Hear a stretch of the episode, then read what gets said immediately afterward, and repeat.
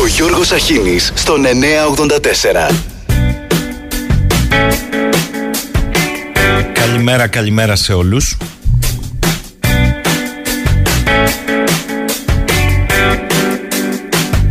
Είμαστε στην καρδιά της εβδομάδας, Τετάρτη 5 Απριλίου.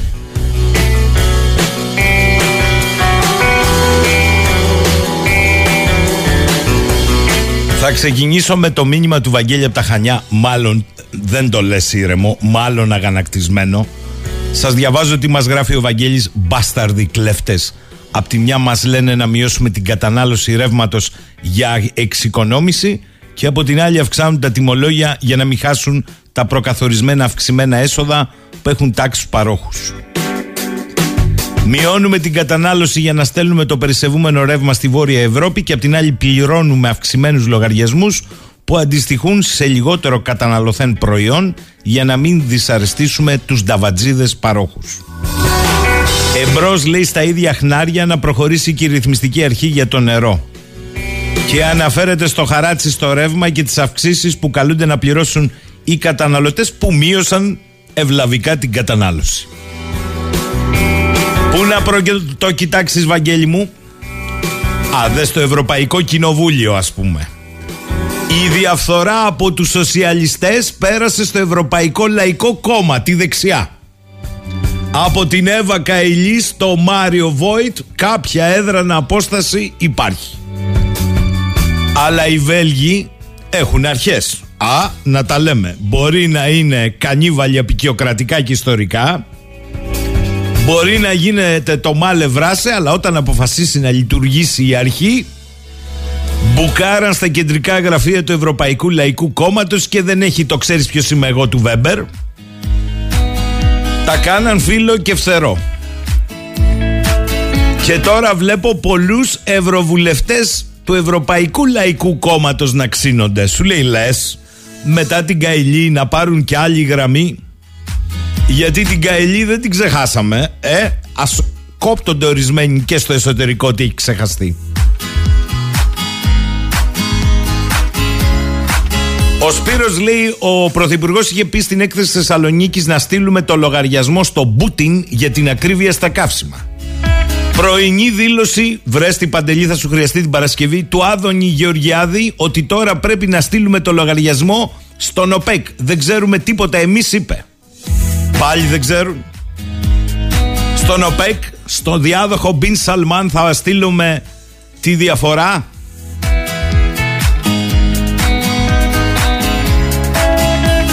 Καλημέρα τα σουλά, το έχω υπόψη μου και θα το πω. Θέλω να το πω. Η είδηση, το είπαμε και προχθές, είναι από μόνη της συγκλονιστική. Ένας καταδικασμένος για 36 υποθέσεις παιδεραστίας παιδοβιασμού στο Ρέθυμνο και 401 χρόνια φυλακή αφέθηκε και κυκλοφορεί ελεύθερος αφού κάθισε μέσα στη φυλακή μόλις 12 χρονάκια. Ελεύθερος με περιοριστικούς μενόρους αλλά ελεύθερος. Ο άνθρωπος που στιγμάτισε ψυχικά τόσο αποτρόπαια δεκάδες παιδιά στο Ρέθυμνο και μαζί τους οικογένειες και μια ολόκληρη κοινωνία. Αλλά με αφορμή το γεγονός, θα το πω, δεν αντέχω, θα το πω. Νίκο, μη με κρατάς, θα το πω. Στα χρόνια της αντιπολίτευσης παρούσης κυβέρνησης, όποιος εγκληματίας έβγαινε από τις φυλακές, Όλοι το φορτώναν και δικαίως πολλές φορές. Να είμαι σωστός και δικαίως στον νόμο Παρασκευόπουλου. Το θυμάστε; Ελεύθερος με τον νόμο Παρασκευόπουλου. Τους βγάζει έξω Παρασκευόπουλος. Με διαβατήριο Παρασκευόπουλο αποφυλακίστηκε. Τώρα τι έγινε ρε παιδιά; Γιατί υπουργός δικαιοσύνης είναι ο Τσιάρας. 36 καταδίκες και 400 401 χρόνια στην πλάτη βγήκε ο άλλος έξω ούτε γάτα ούτε ζημιά αυτοί οι βαθιά ανησυχούντες για τον νόμο και την τάξη που είναι, τους πάτησε κανένα τρένο; Σιωπή. Αλλά έτσι φαίνεται στο βάθος η υποκρισία και τα πολλά μέτρα και σταθμά και η αλακάρτα αντίληψη πολιτικών και δημοσιογράφων. Αυτά πρέπει να γίνονται νέα. Νομίζω ότι σε κάλυψα, φίλε Νάδα. Ο Γιάννης, τι έγινε με τον Τραμπ; Επιμένουμε και σε αυτή την περίπτωση να λέμε πως αυτός είναι ο φασίστας και λοιπά και όσα άλλα ωραία μας παραμυθιάζουν τα γνωστά ΜΜΕ. Δεν ξέρω ποιος επιμένει και τι επιμένει Γιάννη αλλά οι Ηνωμένες Πολιτείες το αποδεικνύουν μέρα με την ημέρα πόσο βαθιά διχασμένη είναι η κοινωνία. Αυτό ξέρω εγώ. Καλά πάνε στη Δύση όλα. Ο Βαγγέλης λέει ότι ο λαός για τις περιπτώσεις διαφοράς, ε, διαφθοράς που όλοι είναι ίδιοι, ε, δεν είναι όλοι ίδιοι, όλα τα γουρούνια την ίδια μούρη έχουν λέει. Καλά, εντάξει. Καλημέρα στο Γιάννη στην Αθήνα. Μου στέλνετε εδώ για τα εθνικά τι έγινε, τι κολοτούμπες είναι αυτές και τον απέναντι και οι δικές μας. Σιγά, παιδιά, κρατηθείτε λίγο, κρατηθείτε. Διότι στην Ελλάδα δεν φτάνει που είμαστε επισπεύδοντες από χαρά για την αλλαγή του κλίματος. Αρχίσαν να βγαίνουν και αναλυταράδες οι οποίοι κουνάνε τη δακτύλα. Προσοχή, λέει το καλό κλίμα, μην το δυναμητήσουν οι ακραίοι σε Ελλάδα και Τουρκία. Δηλαδή, για να καταλάβω, ο Ερντογάν και ο Κιλιτζάρογλου δεν λογίζονται στους ακραίους. Μάλιστα. Καλά θα πάει και αυτό. Καλημέρα και στο Γιάννη στη Ρόδο. Θα ξεκινήσω διαφορετικά σήμερα. Προσέξτε. Εχθές για πρώτη φορά σε προεκλογική κίνηση επιτέλους φάνηκε ότι τα κόμματα πάνε να συρθούν όπως το λέω πάνε να συρθούν πίσω από μια ατζέντα που απασχολεί εκατομμύρια Έλληνες. Και αυτό είναι τα κόκκινα δάνεια, οι πληστηριασμοί κτλ. Το λέμε, το ξαναλέμε, τις συνευθύνες όλων κτλ. Κάτι ψέλισε στα πλαίσια της οικονομίας ο Πρωθυπουργός και ο αρχηγός εξωματικής αντιπολίτευσης χθες, ο Τσίπρας, έκανε ολόκληρη συζήτηση, για πρώτη φορά το είδα αυτό προεκλογικά, πάνω στο θέμα. Κατέθεσε προτάσεις, καλές ή κακές, αυτό θα το κρίνει ο κόσμος και ο κόσμος που υποφέρει και οι άνθρωποι που τον εκπροσωπούν. Αλλά πάντως αφιέρωσε μια ολόκληρη ημέρα να σταυροκοπιέσαι για ένα θέμα που είναι βραδιφλεγής βόμβα γρήγορης καύσης πλέον. Εκεί μέσα στους καλεσμένους για να καταθέσουν τις απόψεις τους είδα ότι ήταν και ο πρόεδρος της Ομοσπονδίας των καταναλωτών και δανειοληπτών ο καλός φίλος εκπομπής ο κύριος Βαγγέλης Κρητικός ο οποίος δεν μάσησε, είπε πράγματα, δεν πήρε απαντήσεις όλα, πρέπει να είμαι δίκαιος Ιδίως αυτά που ζήτησε ονομαστικοποίηση των μετοχών, των funds και των servicers και αυτοί που αγοράζουν, ξεσκίζουν δηλαδή μπυρ παρά τι περιουσίες, να καταθέτουν ότι δεν είναι μαύρο το χρήμα με το οποίο αγοράζουν. Έδωσε και παραδείγματα. Απάντηση δεν πήρε. Όμως έχει ενδιαφέρον το γεγονός ότι δειλά-δειλά, ναι, τα κόμματα αρχίζουν να αντιλαμβάνονται ότι εδώ υπάρχει θέμα. Καλημέρα κύριε Πρόεδρε. Καλημέρα και σε εσάς και στην εκπομπή σας και στους ακροατές σας. Και σα ευχαριστώ για την πρόσκληση. Κύριε Πρόεδρε, ε, είναι τουλάχιστον μία επιτυχία του χώρου, του κινήματος θα το πω έτσι, που προσπαθεί να καταδείξει τη σοβαρότητα του θέματος με τα κόκκινα δάνεια και τους πληστηριασμούς, το ότι έστω και τώρα φαίνεται να αρχίζει να μπαίνει στην προεκλογική, προεκλογική έστω και έτσι αν θέλετε, ατζέντα το θέμα. Βεβαίως, ε, όπως ε, πάρα πολύ σωστά ε, ε, προαναφέρατε, το συγκεκριμένο θέμα αποτελεί μια ε, βρα, ε, βραδιφλεγή βόμβα στα θεμέλια και της κοινωνίας και της οικονομίας. Είναι, είναι, είναι τέτοια η δυναμική του συγκεκριμένου φαινομένου, διότι αφορά ε, είτε άμεσα είτε έμεσα πάνω από 2,5 εκατομμύρια Έλληνες πολίτες, που, ε, που πραγματικά, εάν δεν αντιμετωπιστεί εγκαίρως, θα αλλάξει ουσιαστικά και το κοινωνικό και το οικονομικό και το πολιτικό τοπίο της χώρας όχι μακροπρόθεσμα, μέσω πρόθεσμα και άμεσα θα σας πω. Αυτός είναι και ο λόγος που χρησιμοποιήσατε και μια έκφραση που αντιπροσωπεύει ακριβώς το τι συμβαίνει αυτή τη στιγμή που λόγω αυτής της δυναμικής ε, εξαναγκάστηκαν ε, οι πολιτικοί σχηματισμοί, τα κόμματα να συρθούν πίσω από τις εξελίξεις θα πω και να προσπαθήσουν έστω και δειλά να αντιμετωπίσουν το θέμα και εμέσως να αναλάβουν και τις ευθύνες που φέρουν. Χθες παρευρέθηκα, θα πω, με το πολύ σκέψεως, ανταποκριτικά στη συγκεκριμένη πρόσκληση, ε, στη σχετική εκδήλωση που έκανε ο ΣΥΡΙΖΑ, όπου ε, με επικεφαλής τον αρχηγό του τον Αλέξη ε, τον Τζίπρα.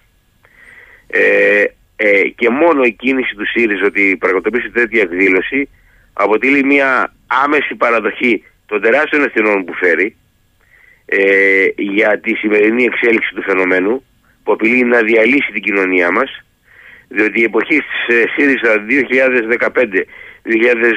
2015-2019 ψηφίστηκαν τα πάντα θα πω ό,τι αφορά σε αυτό που εξελίσσεται σήμερα. Ε, επομένως και μόνο η προσπάθειά του να αμβλύνει τις συνέπειες αυτό που ψήφισε την περίοδο που ήταν κυβέρνηση ε, και να προσπαθήσει να εξομολύνει τα πράγματα αλλά να πω και να διατηρήσει την κοινωνική συνοχή μέσω του συγκεκριμένου ε, σχεδίου νόμου που παρουσίασε εάν και εφόσον αυτό θα το αποφασίσουν οι ψηφοφόροι γίνει είτε αυτοδύναμη κυβέρνηση είτε συμμετάσχει σε μια κυβέρνηση ε, ε, συνεργασίας αποτελεί ε, και μία νίκη του κινήματος και μία παραδοχή ευθυνών αλλά και μία αναγνώριση του, τερά, ε, του τεράστιου προβλήματος. Mm. Επί της ουσίας θα σας πω ότι αυτό που παρουσιάστηκε θα το μελετήσουμε. Σωστό, σωστό αυτό που λέτε και καλό είναι και ο κόσμος να ανατρέξει όχι μόνο σε αυτό, σε ό,τι θα προκύψει γι' αυτό και να κάνει και συγκρίσεις και να βγάλει και συμπεράσματα. Ωστόσο έχετε μια πρώτη γεύση αυτού που παρουσιάστηκε χθες, ε; Βεβαίως. Θα σας πω ότι ένα πρώτο ε, θετικό σημείο από το άκουσμα ε, αποτελεί το γεγονός αυτό που, που έχω πει πολλάκις μέσα από τις ε, φιλόξενες συχνότητες της εκπομπής σας της υποχρεωτικότητας της συμμετοχής των πιστωτών ε, των δανειστών δηλαδή των φανς των services και των τραπεζών στη διαδικασία του εξοδικαστικού. Και μια υποχρεωτικότητα που σε περίπτωση που δεν ανταποκριθούν ε, να, ε, να συνοδεύεται από υποχρεωτική αναστολή μέτρων α, ε, αναγκαστικής εκτέλεσης. άρα το καθιστά υποχρεωτικό στην ουσία. Σου λέει ότι αν δεν έρθεις, δεν μπορείς να προχωρήσεις σε κατασχέσεις. Ακριβώς. Μάλιστα.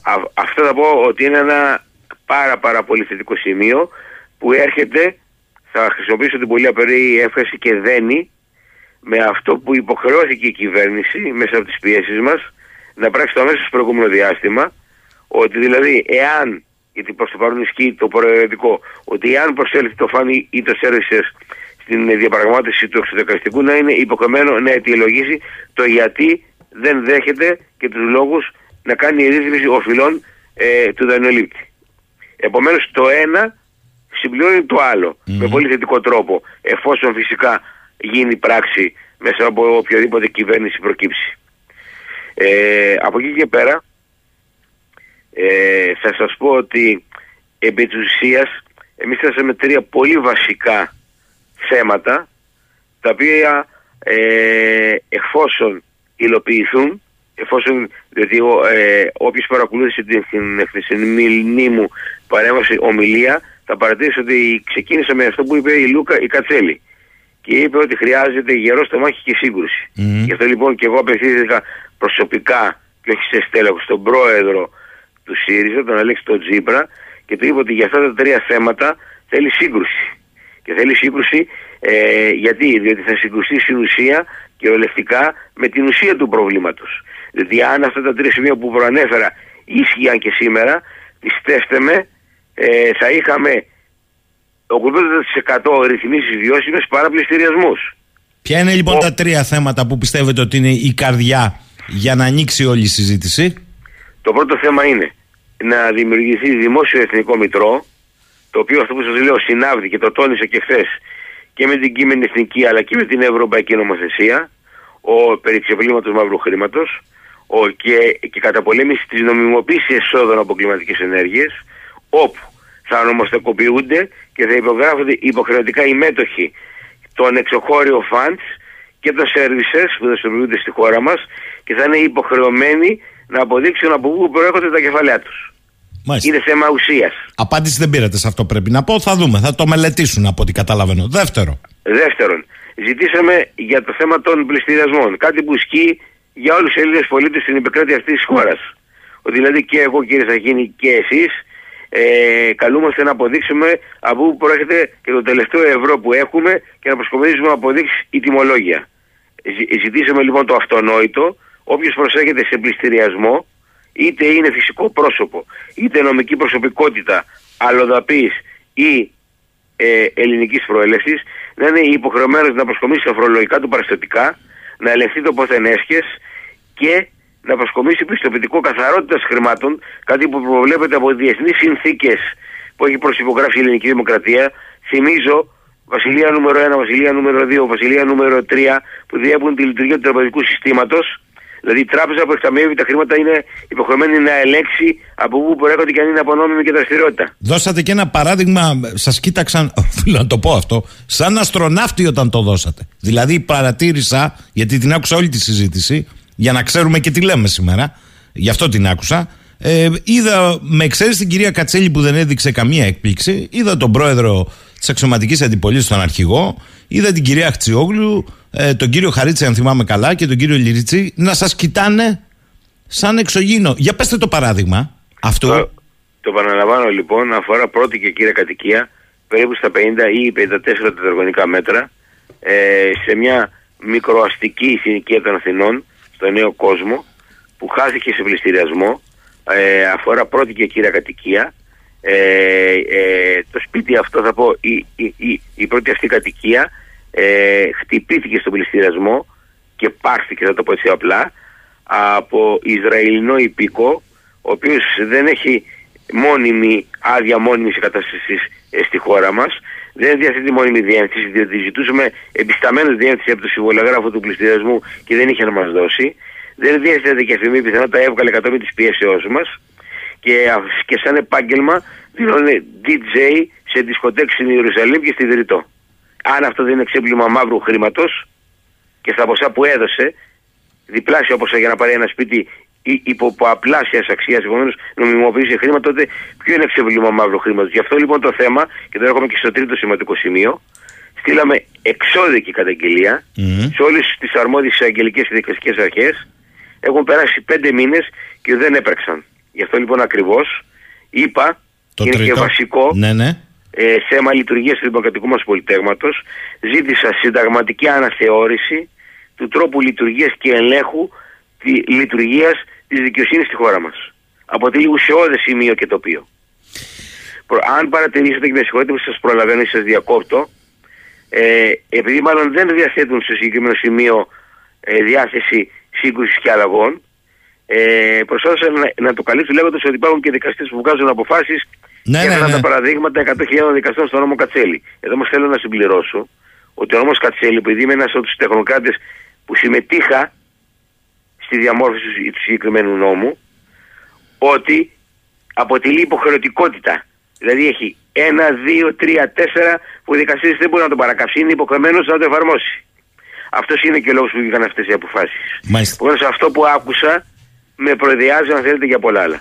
Τώρα, θέλω πριν σας αποχαιρετήσω να κάνω δύο παρατηρήσεις και να τις σχολιάσετε. Νομίζω ότι η πιο ε, κοινωνικο-οικονομικο-πολιτική, τα είπα όλα μαζί, τοποθέτηση του τι συντελείται εδώ έγινε από την κυρία Κατσέλη, η οποία εδώ είπε ότι δεν είναι μια απλά βίαιη αναδιανομή πλούτου στη χώρα είναι στην ουσία η καταστροφή της ίδιας αναπτυξιακής και παραγωγικής βάσης χώρας ως συνέπεια. Ε, δεν θα συνεχωρήσω απλώς ή θα συμφωνήσω, θα συμπληρώσω λέγοντας ότι αποτελεί απώλεια εθνικής οικονομικής κυριαρχίας.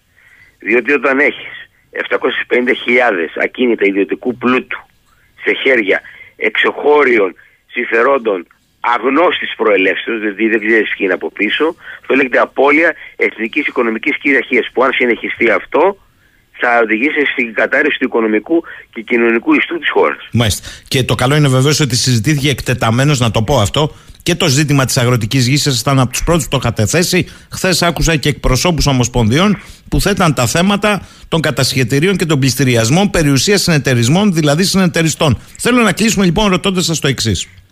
Αφού ο αρχηγός της εξωματικής αντιπολίτευσης χθες, μεταξύ όλων των άλλων, δεσμεύτηκε ότι η πρώτη κίνηση, αν, αν τον επιλέξουν, θα είναι να παγώσει τουλάχιστον για τρεις μήνες με πράξη νομοθετικού περιεχομένου οποιαδήποτε διαδικασία πληστηριασμού, κατασχέσεων κτλ.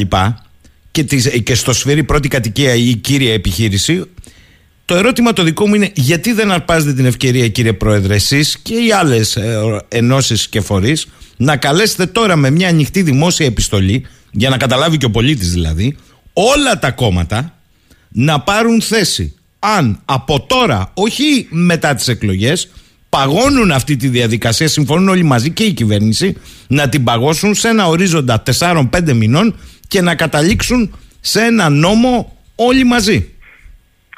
Ε, θα σας πω γιατί αυτό που είπατε ε, αποτελεί πραγματικά κίνηση ουσιαστική ότι είναι μέσα στις προθέσεις μας.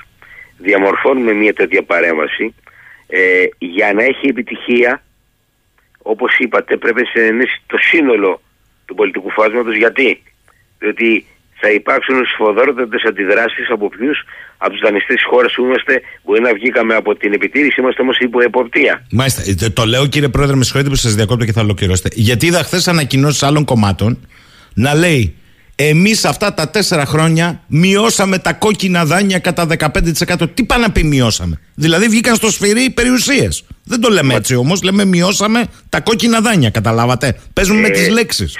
Ακριβώς. Στουρθοκαμιλίζουμε, θα σας πω.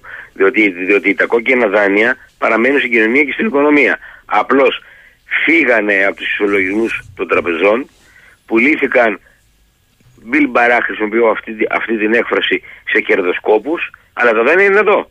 Ε, τα κόκκινα δεν είναι εδώ, οι κατασχέσει είναι εδώ, οι πληστηριασμοί είναι εδώ, οι εκβιασμοί είναι εδώ, οι απειλές είναι εδώ, οι καταστροφές οικογενειών και μικρομεσαίων επιχειρήσεων ε, είναι εδώ, διότι καθημερινά εξαναγκάζομαι σε πολλές mm. περιπτώσεις ναι, ναι. για, για λογαριασμό δανειοληπτών, ε, επειδή δεν αντέχουν την επαφή, τη συνομιλία, επειδή υπήρχε άρνηση, ε, αλλά σε εμάς εξαναγκάζονται ε, να συνομιλήσουν, να συνομιλώ με εκπροσώπους μεγάλων φαντς, οι οποίοι λένε ότι εμείς για να μιλήσουμε θέλουμε 20.000 ευρώ, 30.000 ευρώ, 40.000 ευρώ, 5.000 ευρώ, 10.000 ευρώ για να μιλήσουν. Για να μιλήσουν. Μάλιστα. Για να μιλήσουν. Θα το συμπληρώσω με αυτό που μου στέλνει και ο φίλος ο Γιάννης και το βρίσκω εξαιρετικό να το λάβετε υπόψη σας στην τακτική. Μου λέει: Φέτος είναι χρονιά εκλογών. Και είναι χρονιά εκλογών βουλευτικών και αυτοδιοικητικών. Προτείνω, λέει, πέστε στον κύριο Πρόεδρο, να ξεσηκώσουν όλα τα δημοτικά και περιφερειακά συμβούλια, διότι τους αφορά το θέμα της αλλαγής ιδιοκτησιών άμεσα, αμεσότατα, να πιέσουν και αυτά με τη σειρά τους, αν θέλουν την ψήφο των δημοτών και των περιφερειακών ε, εκλογέων, τα κόμματα, όλα μαζί, δεν λέμε να, να το αλλάξουν, να το παγώσουν μέχρι να αποφασίσουν τι θα γίνει. Καλό μου ακούγεται. Καλό. Βεβαίως, βεβαίως και θα σας φέρω ένα παράδειγμα ότι αυτή ακριβώς την τακτική και μάλιστα έχουμε και ψηφίσματα και από πάρα πολλούς δήμους στο παρελθόν από, από την Κρήτη την είχαμε εφαρμόσει το 2002-2003-2004 δεν είχαμε βγάλει περίπου 100 ψηφίσματα από δήμους, κοινότητες ε, και περιφέρειες εκείνη την εποχή και είχαμε καταφέρει τότε και είχαμε υπογράψει τους πληστηριασμούς. Mm. Ε, επομένως η πρόταση του ακροτή του κ. Γιάννη πραγματικά είναι εύστοχη σκοπεύουμε να την εφαρμόσουμε σε συνδυασμό με τις διπλές ή τριπλές εκλογές που έχουμε, γιατί διότι το θέμα πλέον δεν χρήζει πολιτικής αντιπαράθεσης. Είναι εθνικό συνέκταση που, που εξελίσσεται και έτσι πρέπει να αντιμετωπιστεί. Μάλιστα. Κύριε Πρόεδρε, θα τα ξαναπούμε αφού το μελετήσετε. Μου λέει εδώ Βασίλη, σωθήκαμε, δεσμεύτηκε ο Τσίπρας, φάτε σαν άφοβα. Μες συγχωρεί, Βασίλη. Ε, εμένα δεν με ενδιαφέρει αν αυτά γίνονται για προεκλογικό λόγο και θέλω να σου το πω, Βασίλη. Από το να συζητάνε για το σπίτι, το φόρεμα, του ενός και του άλλου, τη βίλα, αν την νοικίασε, δεν την νοικίασε, αν την έκανε Airbnb η σύζυγος του Πρωθυπουργού ή αν την έκανε βίλα πολυτελείας ο βοηθός του αρχηγού της αξιωματικής αντιπολίτευση, προτιμώ να συζητάνε για την πρώτη κατοικία και για τις επιχειρήσεις και ας μην τα κάνουν να κρυθούν γι' αυτό. Αλλά δεν μπορεί να τους λέμε τους πολιτικούς γιατί δεν μιλάτε για αυτά και όταν μιλάτε για αυτά σιγά που μας πείσατε. Δεν πάει έτσι. Λοιπόν, κύριε Πρόεδρε, σας ευχαριστώ πολύ. Και εγώ σας ευχαριστώ. Καλή σας ημέρα και καλό πάσο θα ευχηθώ γιατί ε, οι, ε, ε, οι εορτές είναι πρωτοπυλώνος ε, την επόμενη εβδομάδα. Μάλιστα. Έχετε δίκιο. Καλημέρα. Καλημέρα. Καλή σας μέρα. Λοιπόν, το λέω αυτό και δεν ε, αντιπαρατίθεμαι, Βασίλη. Δικαίωμά σου να έχεις την άποψή σου. Το λέω όμως ότι να καταλήξουμε και τι ζητάμε τελικώς. Γιατί ακούω πολλούς που λένε Μας εκλογές δεν αναφέρονται οι πολιτικοί σε αυτά που μας καίνε. Όταν αναφέρονται, σιγά να μην τον πιστέψω. Ε, παιδιά, εντάξει. Δεν λέω να τον πιστέψεις. Να ακούσουμε όμως τι λένε όλοι και να το πούνε. 10 και 37, έξοχο το σχόλιο του φίλου μου του Νικόλα και μετά το κυνήγι λέει το φαντς και τον πληστηριασμό από τα μπλουζάκια Τζε και Βάρα. Πάμε και σε κάτι άλλο που ίσως μας ενδιαφέρει περισσότερο και μας έχει στείλει εδώ ένα link όπου στην ε, πολιτεία της Αϊόβα έρχεται νομοσχέδιο λέει που εξυπηρετεί συντεχνίες με το οποίο επιστρέφουν, ακούστε το, στην παιδική εργασία. Άμα δεν, να, να φύγεις από το σχολείο, να πας να δουλέψεις. Άμα δεν τα παίρνεις κιόλας, νόμιμα. Κατά τα άλλα εδώ μας μάρανε λέει ο Νίκος η τέταρτη βιομηχανική επανάσταση και η τεχνητή νοημοσύνη. Εμείς κοιτάμε μόνιμα το δάχτυλο και όχι αυτό που μας δείχνει. Όλα μαζί πάνε Νίκο, σε αυτό πρέπει να σου το πω. Όλα μαζί πάνε.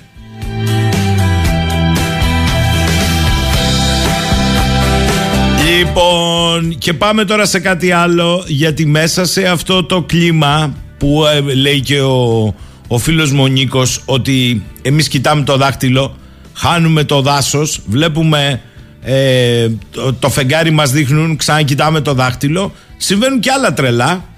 Πολύ αγάπη έχει πέσει. Πολύ αγάπη. Τούρκος εσύ και εγώ Ρωμιός και τα λοιπά και τα λοιπά έχει πέσει πολύ αγάπη. Α, εχθές ειδικά ήταν η αποθέωση της αγάπης. Ήταν ο Τούρκος υπουργός Άμυνας με το δικό μας και ήταν και ο Τούρκος υπουργός Εσωτερικών ο Σόιλου με το δικό μας μεταναστευτικής πολιτικής το Μητεράκι. Πρέπει να σας πω ότι αρχίζει και γίνεται η επιθεώρηση των σεισμοπαθών περιοχών της Τουρκίας τουριστική ατραξιόν. Ένα ελικοπτεράκι και όλους τους πάνε από πάνω και, και δείχνει με τη δαχτύλα έδειχνε χθες ο Ακάρ κοίταγε ο Παναγιώτοπουλος τι καταλάβαιναν τώρα από αέρος ε, την καταστροφή και μετά δώσαν και μία κοινή συνέντευξη τύπου η οποία έκλεισε με τα μικρόφωνα να κλείνουν να λέει ο Ακάρ να προσπαθήσουμε και να επαναλαμβάνει ο Έλληνας υπουργός ο Παναγιώτου να προσπαθήσουμε. Συγγνώμη, να προσπαθήσουμε τι ακριβώς δηλαδή. Η Τουρκία έχει πολλά και σκληρά να προσπαθήσει. Να σεβαστεί το διεθνές δίκαιο, να τερματίσει προκλήσεις, παραβιάσεις, περπτήσεις, την παραβίαση των χωρικών υδάτων, τη χρησιμοποίηση και εργαλειοποίηση του προσφυγικού, την αμφισβήτηση της ιδιοκτησίας των νησιών να τερματίσει, τα αιτήματα να τα αποστρατιωτικοποιήσουμε να σταματήσει. Εμείς τι ακριβώς σκεφτόμαστε όταν λέμε να προσπαθήσουμε για μείωση της έντασης στο Αιγαίο; Τι ακριβώς σκεφτόμαστε; Να αποστρατιωτικοποιήσουμε τα νησιά, να σταματήσουμε τις αναγνωρίσεις αναχαιτής στον αέρα, μήπως να κάνουμε τα στραβά μάτια στις περιπτήσεις στον αέρα και τις παραβιάσεις των χωρικών υδάτων, να σταματήσουμε να κάνουμε ασκήσεις στο Αιγαίο, που σε μεγάλο βαθμό ήδη το κάνουμε. Τι ακριβώς θέλουμε να, να προσπαθήσουμε εμείς να κάνουμε για να συνεννοηθούμε με την Τουρκία; Να ξαναδούμε με πιο ομορφιά το χάρτη της γαλάζιας πατρίδας. Να βρούμε ότι η κρίση του τουρκολιβικού συμφώνου μνημονίου που υφίσταται γεννάει και ευκαιρίες, ενδεχομένως και για συνεκμετάλλευση. Πώς ακριβώς να προσπαθήσουμε. Μην βιάζεστε. Διότι από σήμερα το πρωί αναλυταράδες στην Ελλάδα, οι ναταβρουμενάκιδε, κουνάνε και τη δαχτύλα. Σας το είπα στην αρχή. Γράφει ο κύριος Ιωακημίδης σήμερα στο βήμα και στα νέα. Γράφει ότι πάνω σε αυτό το καλό κλίμα να προσέξουν και από τη μία και από την άλλη πλευρά αυτούς που μπορούν να το δυναμητήσουν τους ακραίους. Ο Περέστη μεθερμινευόμενον ότι ο Ερντογάς και ο Κιλιτζάρογλου είναι καλά παιδιά. Καλά παιδιά είναι. Δεν έχουν στρατηγική βάθους ούτε αναθεωρητισμό. Και έρχονται μετά άλλοι ενοχλητικοί αρθρογράφοι σαν και αυτούς που δυναμητίζουν το κλίμα και γράφουν άρθρα ας πούμε με ερωτήματα τι δουλειά έχουμε εμείς να στηρίξουμε για γενικό διευθυντή του ναυτιλιακού, του Διεθνούς Ναυτιλιακού Οργανισμού την τουρκική υποψηφιότητα όταν υπήρχε και η Κυπριακή που την κατάπιαν. Καλημερίζω τον εκτελεστικό διευθυντή του Παρατηρητηρίου Ευρωμεσογειακής Ασφάλειας και Συνεργασίας Καλημέρα κύριε Λουκόπουλε. Καλημέρα σας κύριε Σαχίνη, καλημέρα και στους ακροατές μας. Κύριε Λουκόπουλε θέλω και μετά να πείτε ό,τι νομίζετε, αλλά ή κάτι εγώ δεν έχω καταλάβει καλά και πολλοί από τους ακροατές, ή στα ελληνοτουρκικά έχουμε φάει γκολ από τα αποδητήρια, ε, ελπίζω και εύχομαι να συμβαίνει το πρώτο, να μην έχουμε καταλάβει καλά. Άλλη ερμηνεία δεν μπορώ να καταδώσω. Πρώτα απ' όλα θέλω να σας πω ότι η αντίδραση μέρος ε, της λεγόμενης πολιτικής ελίτ αλλά και αρκετών συμπολιτών μας δείχνει ε, το πόσο είχε καλλιεργηθεί μέχρι τώρα ιδιαίτερα τα τελευταία χρόνια το φοβικό σύνδρομο έτσι μέσα απέναντι στα ελληνοτουρκικά και πόσο πετυχημένη με ή χωρίς εισαγωγικά ήταν η εξαναγκαστική πολιτική της Τουρκίας. Γι' αυτό τα αχ, τα δαχ, οι ανακουφίσεις και δείχνουν αυτό το στοιχείο. Είπατε προηγουμένως, να ξεκινήσω από εκεί, ε, να τα βρούμε, να προσπαθήσουμε, να προσπαθήσουμε. Ε, είπατε και κάτι άλλο. Δεν το πάω, το πάω κάρ και το ναι, ναι, ναι, ναι, όχι, θέσατε για το... Όχι εσείς, συγγνώμη, πολύ καλά κάνατε και ε, ε, ε, στη ροή του λόγου. Ναι, ναι, δεν είπα ο Ακάρ με τον κύριο Παναγιωτόπουλο, ο οποίος βρέθηκε και εάν παρακολουθούσαμε και τη συνέντευξη θεωρώ ότι θα έπρεπε να απολύσει τους, σήμερα τους συμβούλους του, τους επικοινωνιακούς, για το πώς στήθηκε σε αυτή τη συνέντευξη και σε όλη αυτή την επίσκεψη. Βάζω, κλείνω την παρένθεση. Ε, όπως πολύ σωστά θέσατε, να βρούμε τι. Μήπως έχουμε και εμείς αραιώσει, ρωτάω, δεν ξέρω, έχουμε αραιώσει τις περιπολίες ή μήπως αποφεύγουμε οποιαδήποτε ρητορική μήπως και ενοχληθούν. Παραδείγματος χάρη να σας φέρω. Ε, ότι όταν βγήκε ο πρόεδρος της Κυπριακής Δημοκρατίας που πρέπει να θυμάται και ο ίδιος και η Ελλάδα η οποία είναι η εγκύτρια δύναμη της Κύπρου πάω λίγο μακριά αλλά έχει σημασία αυτό ε, βγήκαν από το Μέγαρο Μαξίμου ήταν η πρώτη φορά που δεν άκουσα ότι το Κυπριακό είναι θέμα ε, εισβολής και κατοχής. Για ποιο λόγο; Ε, ξαναγυρίζουμε τώρα εδώ ε, υπάρχουν οι λεγόμενοι, όπως πολύ σωστά είπατε, να τα βρούμε νάκηδες, δηλαδή με κάθε θυσία να τα βρούμε. Εμείς δεν λέμε να, τα, να μην τα βρούμε εντός εισαγωγικών ή εκτός. Ναι. Δεν λέμε να, να, να μην μιλήσουμε. Αλλά για ποιο πράγμα; Εδώ υπάρχει αυτό το, το, ε, το σημαντικό πλάνο το οποίο η Τουρκία έχει φορτώσει την ατζέντα των απαιτήσεων με τόσα πολλά και μπορεί να βγάλει ένα-δύο και μετά να φτάσουμε και να πούμε εμείς τι καλά, ε, ξέρετε είναι με το Χότζα που έβαζε τα ζώα μέσα στο, ε, στο σπίτι. Έβαζε, έβαζε, έβαζε, έβγαλε μετά ένα, ε, ησυχάσανε. Εδώ θα πρέπει να πούμε και το κλείνω εδώ ότι οι υπερβολές οι οποίες έχουν ακουστεί ε, φτάνουν στα όρια της ανοησίας ε, κύριε Σαχίνη διότι όλοι γράφουν και ιδιαίτερα η Τουρκία.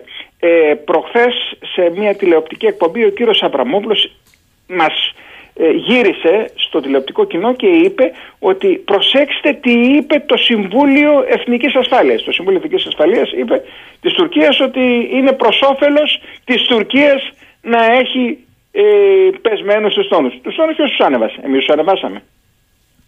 Το τουρκολιβικό μνημόνιο, την απειλή περί πολέμου, όλα αυτά την, τις απαιτήσεις περί αποστρατικοποίησεως, τις νύχτες που θα έρθουν τα απογεύματα, τα μεσημέρια ή ακόμα και ότι ο Τάιφουν είχα πει τότε είναι πυραυλικός ψυχολογικός πόλεμος και φαίνεται ότι έπιασε σε μεγάλο μέρος των συμπατριωτών μας. Ε, θα καταστρέψουμε. Αυτά τις εντάσεις ποιος τις δημιούργησε; Άρα λοιπόν μιλάμε τώρα για μια πρόσχερη και επίπλαστη ηρεμία η οποία ε, ωφελεί πρωτίστως στην Τουρκία όπως το είπε και το Εθνικό Συμβούλιο. Αυτό είναι το θέμα όλα τα άλλα που λέγονται και ακούω δηλαδή, άκουσα και τον κύριο Μηταράκη, ο φίλος μου, ο Σουλέιμαν, εγώ δεν σας είπα να μην πάει. Βεβαίως να πάει και βεβαίως να μιλήσει. Σουλέιμαν Σοηλού. Έχουμε πάρει να, να δούμε τι έχει πει ο κύριος Σοηλού για την Ελλάδα, για το Μηταράκη, για την ελληνική κυβέρνηση, για τον Πρωθυπουργό το Μητσοτάκη. Και κλείνω εδώ.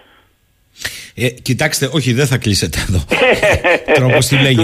Θέλω, σε αυτό, σε αυτό, ναι, ναι. Σε αυτό το Θέλω να παραμείνω όμως λίγο εδώ. Γιατί εδώ φαίνεται ότι στην ελληνική, καλά το είπατε, πολιτική σκηνή υπάρχει μια οριζόντια διάταξη. Δεν είναι κακό να, διαφωνούν, να συμφωνούν ε, οι πολιτικές δυνάμεις αλλά να τη δούμε λίγο αυτή την οριζόντια διάταξη διότι εδώ ε, οι επισπέδοντες σε μια κρίση που δεν δημιούργησε η χώρα αλλά ο γείτονας είμαστε εμείς. Ακούω εδώ. Να πάμε σε μια συμφωνία, λέει ο ένας πολιτικός που είναι στο χώρο της αξιωματικής αντιπολίτευσης, αλλά πρεσπών του Αιγαίου. Βγαίνει ο, ο, ο πολιτικός συμπολίτευσης. Ναι, γιατί όχι, να κάνουμε μια συμφωνία για το Αιγαίο. Προπόθεσε ένα συνυποσχετικό και να πάμε στη Χάγη. Λες και η Τουρκία το έχουν δεδομένο ότι θα πάει στη Χάγη. Αλλά τέλος πάντων, δεν βρέθηκε ένας να τους ρωτήσει. Ωραία, να κάνουμε ένα συνυποσχετικό. Με βάση το οποίο αν το κάνουμε, και το ξέρετε καλά κύριε Λουκόπουλε, με βάση αυτό το συνυποσχετικό θα βγει η απόφαση του όποιου δικαστηρίου, αν δεχτούμε ότι έρχονται και οι Τούρκοι. Όχι το δικαστήριο θα αποφασίσει επί παντός, αλλά με ό,τι γράφει μέσα Και πάνω σε αυτό που γράφει το συνυποσχετικό. Τι θα λέει το συνυποσχετικό; Να το δούμε, θα μας το πούνε οι Έλληνες πολιτικοί, ή θα πανηγυρίζουμε ότι κάναμε ένα συνυποσχετικό με την Τουρκία; Θα λέει ότι η μόνη διαφορά, όπως λέμε μέχρι τώρα εμείς, είναι ο καθορισμός υφαλοκρηπίδα ΑΟΣ, ή θα λέει και αυτά που λέει η Τουρκία για να καθοριστεί η υφαλοκρηπίδα ΑΟΣ. Ποιανού είναι τα νησιά, Ποιος εφαρμόζει τις συνθήκες; Πρέπει να είναι αποστρατιωτικοποιημένα. Είναι ειδική περίπτωση στο Αιγαίο. Δεν μπορεί να πας από τα 6 στα 12 μίλια γιατί θα έχουμε και πόλεμο. Αν τα λέει και αυτά, εμείς θα πανηγυρίζουμε. Και είναι λύση χαγή. Κατά πάσα πιθανότητα αυτοί οι οποίοι ε, προωθούν και επιβάλλουν, προσπαθούν να επιβάλλουν αυτή την πολιτική, ε, οραματιζόμενοι δεν ξέρω και εγώ τι, ε, και δεν είναι ρεαλισμός, είναι ανοησία, αφέλεια ή ακόμα και πρακτοριλίκη. Δεν φοβάμαι να το πω. Ε, ξέρουν πολύ καλά ότι το πρώτο πράγμα που θα πρέπει ε, να ε, τοποθετηθεί ε, στο σύνοπο σχετικό είναι με βάση ποια αρχή. Και αν έχουν ή όχι, που έχουν δηλαδή, άρθρο 122, ε, ε, τα νησιά Εφαλοκρηπίδα και ΑΟΖ. Κάτι που αρνείται η Τουρκία. Το πρώτο είναι εκεί. Το άλλο έχει πει ο κύριος Τσαβούσογλου καθαρά να πάμε στη Χάγη, αλλά θα πάμε και γι' αυτό και γι' αυτό και γι' αυτό. Και αυτό, αυτό και αυτό είναι όλα τα θέματα τα οποία έχει προσθέσει σε αυτό το οποίο ε, ονομάζει προβλήματα που πρέπει να προσπαθήσουμε, που είπε ο Ακάρ με τον κύριο Παναγιωτόπουλο, να τα επιλύσουμε. Έτσι, όλα αυτά τα οποία είναι και ε, μετά ε, βλέπουμε. Θέλω να σας πω... Θα πας στη Χάγη κύριε Λουκόπουλε με 6 με 12 ναυτικά μίλια έως ε, Αυτό είναι ένα άλλο θέμα. Θα πας στη Χάγη, με, με κλειστούς κόλπους... Θα πας στη Χάγη μισό λεπτό. Η Υφαλοκρηπίδα και η ΑΟΣ εκτείνεται από το πέρας, από εκεί που τελειώνουν ε, τα χωρικά ύδατα, η Αιγιαλίτιδα ζώνη, εάν πάμε με έξι έχουμε απεμπολίσει διαπαντός και θα μας κρίνουν οι αγέννητοι νεκροί όπως ε, λέω, διαπαντός το δικαίωμα το οποίο μας δίνει και το, δεν το ασκούμε. Βέβαια δεν είμαι από αυτούς που λένε ότι να το ασκήσουμε τώρα για πιο... Ε, βάζω κάποιες προποθέσει, έτσι. Για να το ξεκαθαρίσω. Να πάμε, να πάμε στη Χάγη εκεί. με υφαλοκρηπίδα ως υπολογισμένη με κλειστούς ανοιχτούς κόλπους, με θέσεις βάσης που δεν έχουμε, με συντεταγμένες που δεν έχουμε κάτι. Μα ρωτάω, όχι, όχι. Για μιλάμε για όχι, γιατί ακούω τους πολιτικού. Είναι το πιο βασικό τις γραμμές βάσεως με τους Κύριε Λουκόπουλε, άρα καλό είναι να συνέρθουν λίγο οι πολιτικοί το διάλογο όλοι τον θέλουν, αλλά διάλογος με όρους, προϋποθέσεις και όρια. Το να πετάμε έτσι με ευκολία πάμε στη Χάγη, καλό ακούγεται για μας το πόπολο, αλλά τι περιλαμβάνει αυτό, δεν μας λέει κανείς. Και σας ρωτώ ευθέως, πώς όλα αυτά έχουν πάρει μια τέτοια γρήγορη μορφή; Είναι οι σεισμοί και η τραγωδία των Ντεμπών ή είναι το ταξίδι αστραπή του Αμερικανού Υπουργού Εξωτερικών σε Άγκυρα και Αθήνα; Αν ε, σημειώσουμε και θα το πούμε εδώ τι υπόθηκε ακριβώς μετά την ε, ενημέρωση και τη συνάντηση που είχε με τον κύριο Δένδια θα δούμε ότι η Τουρκία επιβάλλει πολύ περισσότερο, πάντα το επέβαλε, ε, αυτή την περίοδο τον διάλογο και μάλιστα εφόλης ύλης μίλησε για διαχρονικές, για μακρές διαφορές που πρέπει να επιληθούν μεταξύ συμμάχων ο κύριος Μπλίγκεν. Ένα. Ε, θυμάστε που ο κύριος Μπλίνκεν ε, on camera ρώτησε τον κύριο Πρωθυπουργό και απήντησε και ο Πρωθυπουργός πώς αισθάνεσαι που η Τουρκία έχει αλλάξει συμπεριφορά; Ναι, ναι, έχετε δίκιο. Ε, εκεί δεν, δεν λέω αν εξηγήθηκε. Έπρεπε να απαντήσει. Βέβαια, ε, ο κύριος Μητσοτάκης τις επόμενες μέρες προσπάθησε να το τοποθετήσει στη σωστή βάση. Ότι δεν αλλάζει η στρατηγική, γιατί πρέπει να το πω και αυτό, δεν αλλάζει εκεί, θα, θα δούμε πόσο θα πάει, τη χρονική διάρκεια και όλα αυτά, τα οποία ήταν βέβαια και μία απάντηση για άλλους λόγους στα ανοίγματα τα οποία κάνει και στις υπερβολές ε, από την άλλη μεριά, τώρα έχουμε μία αντίστροφη ας το πούμε ρητορική, ο κύριος Δένδιας ο οποίος σε ένα tweet είπε ότι δεν μπορούμε να χάσουμε ε, αυτό το παράθυρο ευκαιρίας. Δεν μπορούμε να κλείσουμε ε, αυτή την... Δεν θυμάμαι αν υποθήκε ακριβώς έτσι, αλλά το θέμα είναι την επίθεση φιλίας ή γοητείας αν θέλετε. Την οποία δεν είναι μόνο με την Ελλάδα, με όλους, διότι αυτό ήταν, αυτό η Τουρκία επέλεξε ως συμφέρον. Και βλέπετε τώρα τι γίνεται, Ε, βέβαια τα F-16 για μένα ε, συνδέονται, το θέμα των F-16 λέμε στην Τουρκία έτσι, συνδέονται με περισσότερο με την άρση του μπλοκαρίσματος όσον αφορά τη Σουηδία αλλά έχει σχέση διότι πλέον ε, στο, ε, στην Ουάσιγκτον μιλούν για ήρεμο κλίμα στις ελληνοτουρκικές σχέσεις. Μάλιστα, το λέει, το λέει και το Κογκρέσο. Για ελάτε τώρα, κοιτάξτε, επειδή στην Ελλάδα έχουμε μια τάση αυτό που θέλουμε εμείς να προβάλλει ο κάθε πολιτικός για τις προσωπικές του βλέψεις να γίνεται εθνική υπόθεση. Εσείς ήρθατε με ένα άρθρο και βάλατε σοβαρά ερωτήματα, ερωτήματα για τη στήριξη της Ελλάδας υπέρ της Τουρκίας στο Διεθνή Ναυτιλιακό Οργανισμό. Πρόταση που ανακοίνωσε ο κύριος Δένδιας, ομού μετά του κύριου Τσαβούσογλου, που θα μας στηρίξουν ως μη μόνιμο μέλος στο Συμβούλιο Ασφαλείας και όλα αυτά έπονται λίγες ώρες μετά την επίσκεψη, σωστά το είπα, του Προέδρου της Κυπριακής Δημοκρατίας, για την οποία εκ των υστέρων μάθαμε ότι οι Βρυξέλλες ετοίμαζαν για τη θέση αυτή Κύπριο. Είναι τόσο απλό το θέμα του Διεθνή Οργανισμού Ναυτιλίας και το κάναμε για να δείξουμε ότι εμείς πραγματικά θέλουμε σχέσεις φιλίας με την Τουρκία γνωρίζοντας ότι δεν θα βγει γενικός γραμματέας, δεν ξέρω που το γνωρίζουμε αλλά είναι τόσο απλό όταν η χώρα αυτή σε ζητήματα έρευνας και διάσωσης, εφαρμογής του δικαίου της θαλάσσης, εφαρμογής του διεθνούς δικαίου, εφαρμογής των δικαιωμάτων των νησιών τα έχει αμφισβητήσει και τα έχει κονιορτοποιήσει εσύ συμπαραστέκεσαι στο να εκλέξει γενικό διευθυντή στον Διεθνή Ναυτιλιακό Οργανισμό όπου ηρίστον παρόδο, κάτι που έχει διαφύγει και το τσίμπησε ο φίλος μας ο Αδαλής. Η Τουρκία φτιάχνει στόλο και εμπορικό. Θέλει να χτυπήσει τον εμπορικό στόλο των Ελλήνων εφοπλιστών με ή χωρίς ελληνική σημαία στα ίσα. Και το πεδίο εφαρμογής είναι η Μεσόγειος. Αυτά δεν μας λένε τίποτα.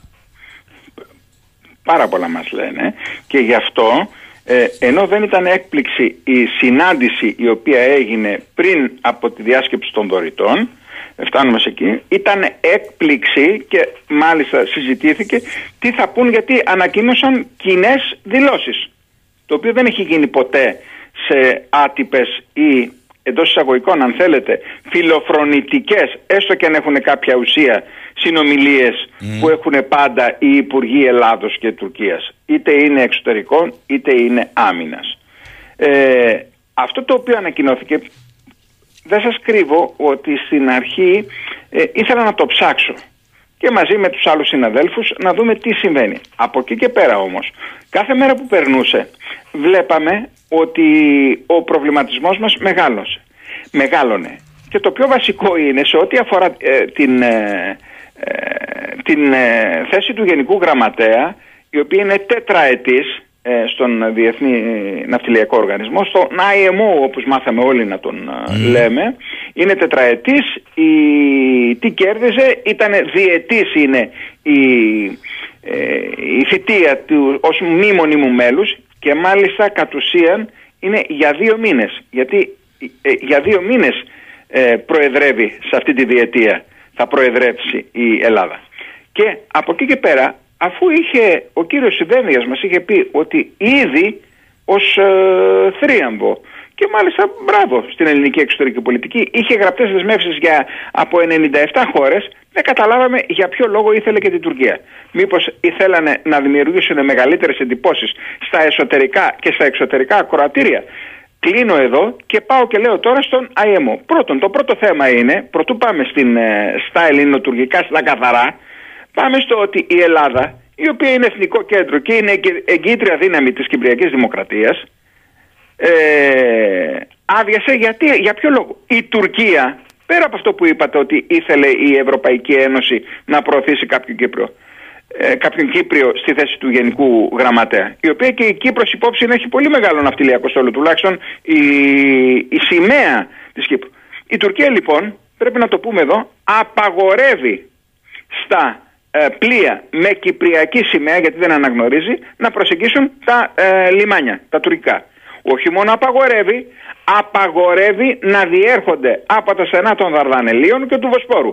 Δηλαδή σοβαρό οικονομικό αντίκτυπο και κυρίως μιλάει με την Ευρωπαϊκή Ένωση του, τη, της οποίας ένα μέλο δεν αναγνωρίζει τα παστήν. Η Ελλάδα λοιπόν γιατί αδειάζει την Κύπρο εκεί; Πρώτον, διπλά αδειάζει εφόσον υπήρχε εκείνο. Κρατάμε αυτό το στοιχείο και πάμε τώρα μετά. Η Ελλάδα είναι μια ε, παγκόσμια, αν η πρώτη θα έλεγα, ναυτιλιακή, παγκόσμια ναυτιλιακή δύναμη. Για ποιο λόγο; Να έχει κάποιο γενικό γραμματέα στο IMO που δεν ξέρουν, μπορεί, μπορεί να μην γίνει και τίποτα, σας το λέω. Αλλά κατά πάση πιθανότητα όπως έχουμε μάθει οι Τούρκοι εκμεταλλεύονται κάθε ευκαιρία για να προωθήσουν τη θέση τους. Ε, σε θέματα ε, ναυσιπλοείας, να δημιουργηθούν κείμενα πολιτικής. Και θα φτάσω τώρα στο πιο βασικό που είναι η περιοχή, τα όρια της περιοχής έρευνας και διάσωσης. Τα οποία η Ελλάδα και τα αποδεχόταν η Τουρκία ε, ταυτίζονται με το FIR Αθηνών που περιέχει και εθνικό και διεθνή ένα έργο. Η Τουρκία, αυτά τα έχει καταθέσει, προσπαθεί η Τουρκία να πάρει μέσω και τι κάνει η Τουρκία; Μονομερός έχει κηρύξει ε, περιοχή έρευνας και διάσωσης ανατολικά του 25ου Μεσημβρινού η οποία ξεκινάει αυτή η νοητή γραμμή από τον Έστω και καταλήγει σε εσάς κάτω στο Ηράκλειο. Μάλιστα.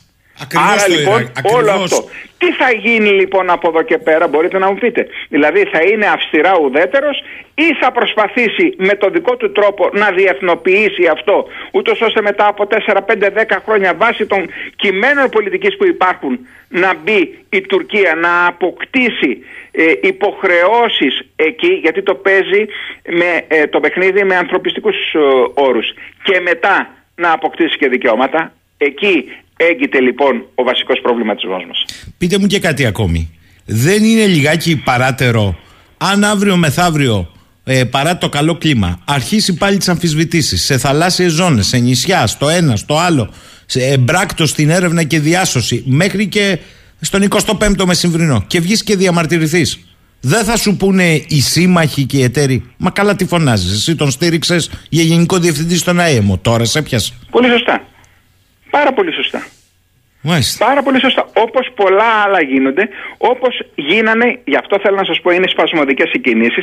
Κάθε φορά που ερχόταν, όχι ότι θα κάνανε τίποτα οι κυρώσεις του κ. Μπορέλ, έτσι, στην Ευρωπαϊκή Σωστά, Ένωση. σωστά. Θα, τα λέει- θα ήταν όμως ένα ισχυρό πολιτικό μήνυμα. Κάθε φορά λοιπόν που ερχόταν η συζήτηση για τις κυρώσεις, για να διευκολυνθεί η κυρία Μέρκελ και η Ισπανία και η Ιταλία που είχαν φοβερή αλλεργία, δηλαδή τα συμφέροντά τους προσπαθούσαν αυτοί να ε, εξασφαλίσουν, η, όπως ξέρετε χαλάρωνε η, η Τουρκία. Και μάλιστα υπήρξαν και εδώ στην Ελλάδα αφού έκανε σουρωτήρι την Νοτιοανατολική Μεσόγειο, αφού παραβίασε α, αυτήν που βέβαια δεν έχει οριοθετηθεί αλλά δεν έπρεπε και να κάνει το Ουρούτς Race για να τα πούμε τα πράγματα ακριβώς έτσι τις έρευνες επί τρεις μήνες αφού έφτασε στα έξι ναυτικά μίλια και κάποιοι, κάποιες ιάρδες έξω από τα χωρικά ύδατα στην, ε, ε, στο Καστελόριζο αποσύρθηκε και χαιρετίστηκε από μέρος του τύπου και μέρος αναλυτών στην Ελλάδα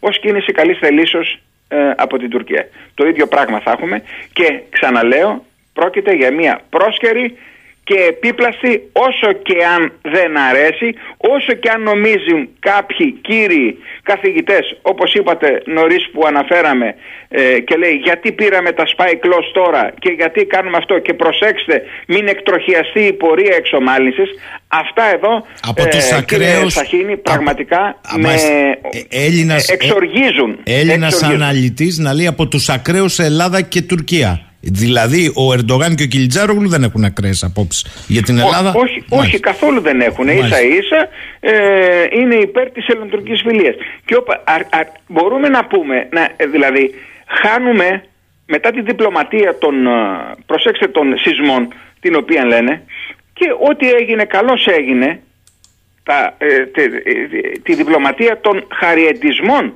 εγώ επικρίνω. Εκεί είναι εκεί. Με τα χαζόγελα και όλα αυτά τα θέματα τα Μου οποία λέει ο αργά ή Ντε- γρήγορα Ναι. και μακάρι να μην αποδειχθεί ότι είμαι Κασάνδρα θα απαλληφθούν και η Ελλάδα θα έρθει σε ακόμα πιο δύσκολη θέση διότι με τη στάση της όταν θα αρνηθεί τορπιλίζει τον ελληνοτουρκικό διάλογο. Εκεί είναι το όλο θέμα. Ε, μου λέει εδώ ο φίλος ο Νίκος, μήπως πρέπει κάποιοι αναλυτές σαν τον κύριο Λουκόπουλο να λένε τα πράγματα με το όνομά τους; Δηλαδή ότι εδώ μιλάμε πλέον για ύπαρξη πέμπτης φάλαγγας στη χώρα. Θα μπορούσε να είναι, όπως λέει ο Νίκος, θα μπορούσε να είναι. Δεν έχω κάτι άλλο, γι' αυτό μίλησα προηγουμένως όχι μόνο για ησυχάκιδε και να, να τα βρουμενάκιδε. Οι ησυχάκιδε θέλουν να έχουν το κεφάλι τους ήσυχους. Μίλησα όμως και για πρακτοριλίκη. Λυπάμαι που τη λέω, αυτές ήταν ε, ε, εκφράσεις ε, ανήκουν σε μια άλλη εποχή, αλλά δυστυχώς είναι και αυτό.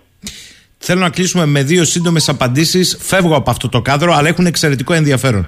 Λέει εδώ φίλος ο Γιάννης. Κύριε Λουκόπουλε, με δεδομένο ότι η Κίνα δρά πλέον ως γεωπολιτική υπερδύναμη και ο πρόεδρος της δηλώνει στους στρατηγούς του ότι οφείλουν να ετοιμαστούν για πόλεμο, όπως δημοσιεύεται στο φόρο αναφέρε, πόσο κοντά εκτιμάτε ή πόσο μακριά είμαστε ακόμη και σε μια ανοιχτή πολεμική αναμέτρηση Δύσης και Ανατολής; Ε, επειδή τυχαίνει και έχουμε μιλήσει αρκετά για την Κίνα και είναι μια χώρα την οποία τη μελετώ.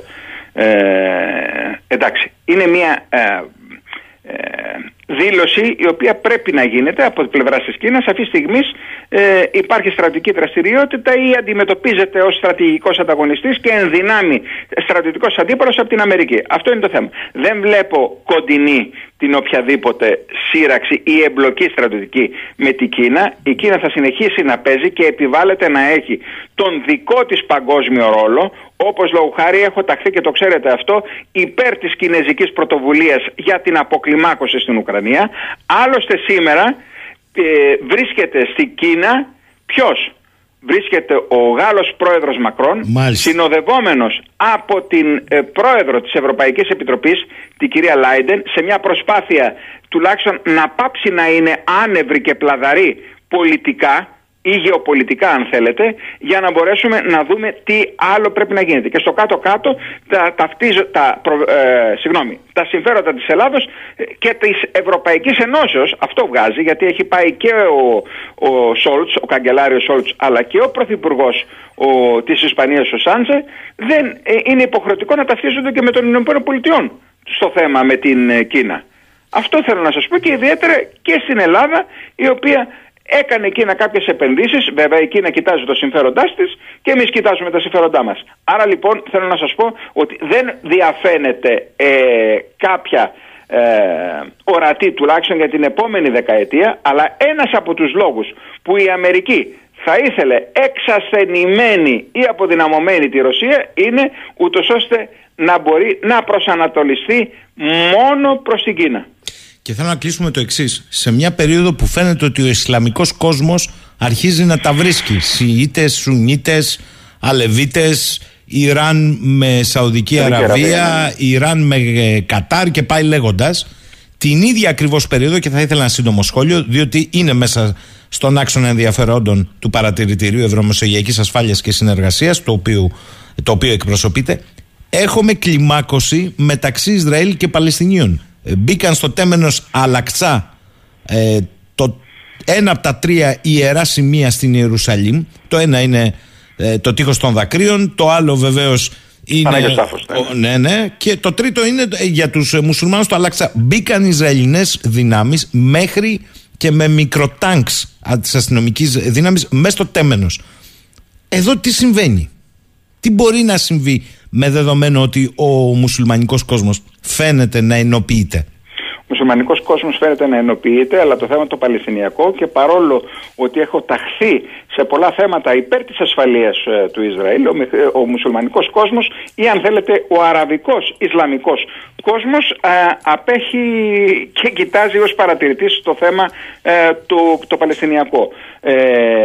το να μπαίνεις όμως μέσα σε ένα ιερό ναι, ε, ναι, από ναι, τα ιερότερα προσκυνήματα ναι, ναι, Δεν ξέρω αν θα αντιδράσει περισσότερο γιατί ε, κύριε Σαχίνη είναι τα συμφέροντα αυτά τα οποία τα καθαρίζουν και αν τα συμφέροντα Πάντα.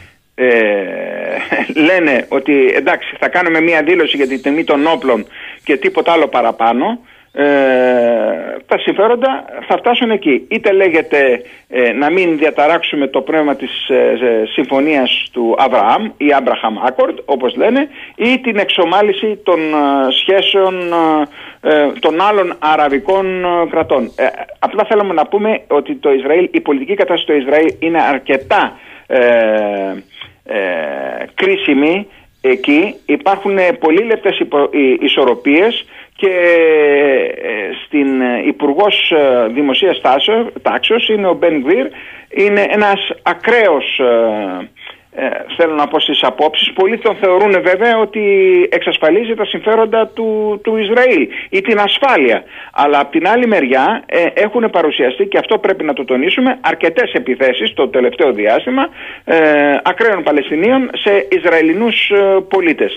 Πρέπει να το δούμε όπως κάποιες, ε, από ό,τι ξέρω, τη νύχτα είχαν κάποιες ρουκέτες από τη Γάζα προς, την, ε, προς το Ισραήλ. Είναι όμως, και κλείνω εδώ, ένα σημείο που ε, έφλεκτο που πολύ ε, εύκολα όπως γι' αυτό λέγεται και έφλεκτο να πάρει φωτιά και να δημιουργήσει άλλες καταστάσεις ε, στη Μέση Ανατολή. Κύριε Λουκόπουλε, πολύ σύντομα, έξυπνο αυτό εδώ του Βασίλη. Δεν μου λέτε, λέει κύριε Λουκόπουλε, Μας είχαν ζαλίσει το προηγούμενο διάστημα ότι η Φιλανδία, Σουηδία θα πάνε χέρι-χέρι να μπουν στο ΝΑΤΟ. Και μα το ίδιο μας έλεγε και το ΝΑΤΟ. Το κατάπιαν όλοι και πανηγυρίζουν για την είσοδο της Φιλανδίας στο ΝΑΤΟ, γιατί η Σουηδία έχει ο καιρός και έχει ο Ερντογάν, μου γράφουν εδώ. Το, το γράψα και χθες. Ε, λέει ο Ερντογάν ε, πηγαίνει πολύ πέρα και ίσως πολύ πέρα και από τις εκλογές. Μέχρι να αποκομίσει όλο αυτό το πακέτο τον, να ε, τελεσφορήσει όλο το πακέτο των εκβιασμών το οποίο έχει προς τη Σουηδία και πολύ σωστά ε, είχαμε διθυράμους εχθές αλλά κανείς δεν είπε ότι μπλοκάρεται σε μια πολύ κρίσιμη ε, περίοδο για την Βορειοατλαντική Συμμαχία η Τουρκία η οποία είναι σύμμαχος μπλοκάρει μια κατάσταση, μπλοκάρει ένα κράτος ούτως ώστε να ε, μπορέσει να ενοποιηθεί αυτό που λέγεται Βορειοατλαντική Συμμαχία και Βορειοατλαντική Ασφάλεια. Σωστά είναι ελαίο Τουρκίας. Κανείς όμως δεν μίλησε ούτε ο λάτρης της Τουρκίας, ο Γενικός Γραμματέας, ο κύριος Γιάννης Στόλτεμπεργκ, για αυτό το θέμα. Όλοι εχθές πανηγύριζαν και θα δείτε, το λέω εδώ και στον φίλο τον οποίο είπε, ότι γιατί θα, κάποια στιγμή θα ε, δώσει το πράσινο φως, ότι θα συγχαίρουμε την Τουρκία στο ΝΑΤΟ ε, για το πρόβλημα που επέλυσε αλλά δημιούργησε η ίδια. Μάλιστα. Αυτό να το έχουμε υπόψη μας και για τα δικά μας. Θέλω να σας ευχαριστήσω κύριε Λουκόπουλε. Καλή Εγώ σας ευχαριστώ για την τιμή που μου κάνατε. Να είστε καλά. Λοιπόν, εδώ είμαστε, 11 και 4. Μου λέει εδώ ο φίλος ο Γρηγόρης, εντάξει κύριε Σαχινή, τα λέτε, αλλά δεν σας ακούμε να λέτε εσείς από αυτόν. Τι να πούμε εμείς; Σωστό πάμε και στην αρχή. Ή κάτι δεν έχουμε καταλάβει καλά. Ή στα ελληνοτουρκικά έχουμε φάει γκολ από τα ποδητήρια και ελπίζουμε και ευχόμαστε να συμβαίνει το πρώτο. Διότι αυτό το να προσπαθήσουμε που είπε ο Ακάρ χθες και το επανέλαβε και ο δικός μας Παναγιώτοπουλος να προσπαθήσουμε. Το θέσαμε ανοιχτά. Η Ελλάδα δεν έχει προκαλέσει καμία ένταση και κανένα πρόβλημα. Η Ελλάδα είναι αυτή που δέχεται όλη την πίεση από την Τουρκία για να συμφωνήσει σε συζητήσεις με ανοιχτή ατζέντα. Κάτι για το οποίο μας μπρόχνουν φίλοι και σύμμαχοι. Με πρώτους και καλύτερους, τους μεγάλους συμμάχους, τους Αμερικανούς. Το να εμφανιζόμαστε λοιπόν σύμφωνοι στην προσπάθεια αποκλιμάκωσης στο Αιγαίο, πείτε μου δεν είναι γκολ από τα αποδητήρια υπέρ της Τουρκίας. Ποιας αποκλει... Εμείς κλιμακώσαμε. Και υπάρχει και ένα άλλο θέμα. Εντάξει η κυβέρνηση. Η αξιωματική αντιπολίτευση και τα υπόλοιπα κόμματα της αντιπολίτευσης αντιπολίτευσης για δεν φωνάζουν, για δεν λένε κάτι. Τα όπλα φύγαν από τα νησιά δεν αντικαταστάθηκαν η μυστική διπλωματία είναι διπλωματία γιοταχή.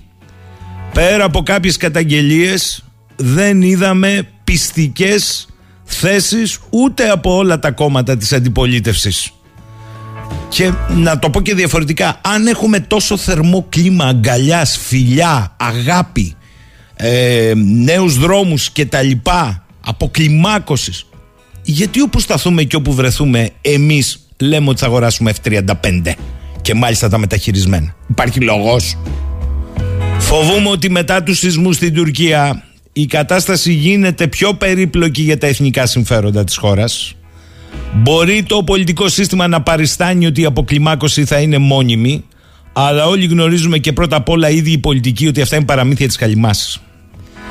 Γιατί η Τουρκία έχει στρατηγική βάθους, μας αρέσει δεν μας αρέσει, οι σύμμαχοί μας θέλουν να επιβάλλουν λύσεις οι οποίες για μας μάλλον είναι ασύμφορες που θα αποκλιμακώσουν την τουρκική επιθετικότητα μέχρι άγκυρα να θέσει και νέο πακέτο διεκδικήσεων. Κρατήστε το αυτό. Τώρα θέλω να ακούσουμε έναν από τους εμπειρότερους διπλωμάτες στο μέσο της εβδομάδας γιατί μετά στη Μεγαλοβδομάδα θα πέσουν οι τόνοι λέμε εμείς τώρα. Θα αποκλιμακώσουμε.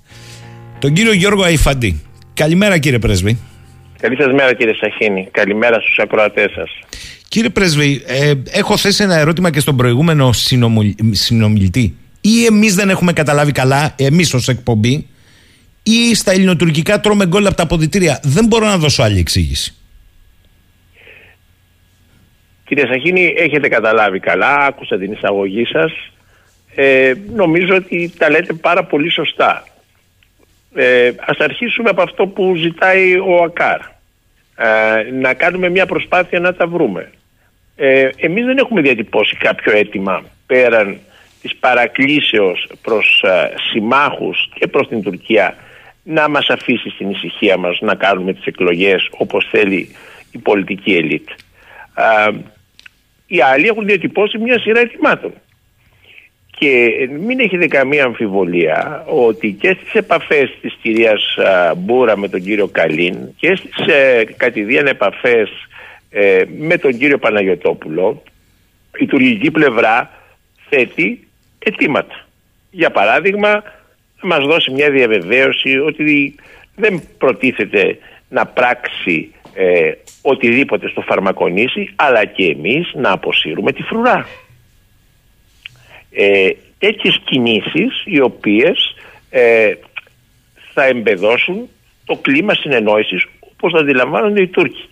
Δηλαδή η, η αποκλιμάκωση στο Αιγαίο έγκυται σύμφωνα με τους Τούρκους αλλά και με κάθε πρόθυμο σύμμαχο να λύσει το πρόβλημα, αυτό τον πονοκέφαλο μεταξύ Ελλάδας και Τουρκίας στις, σε πράξεις, συγκεκριμένες πράξεις υποχώρησης ε, της Ελλάδας.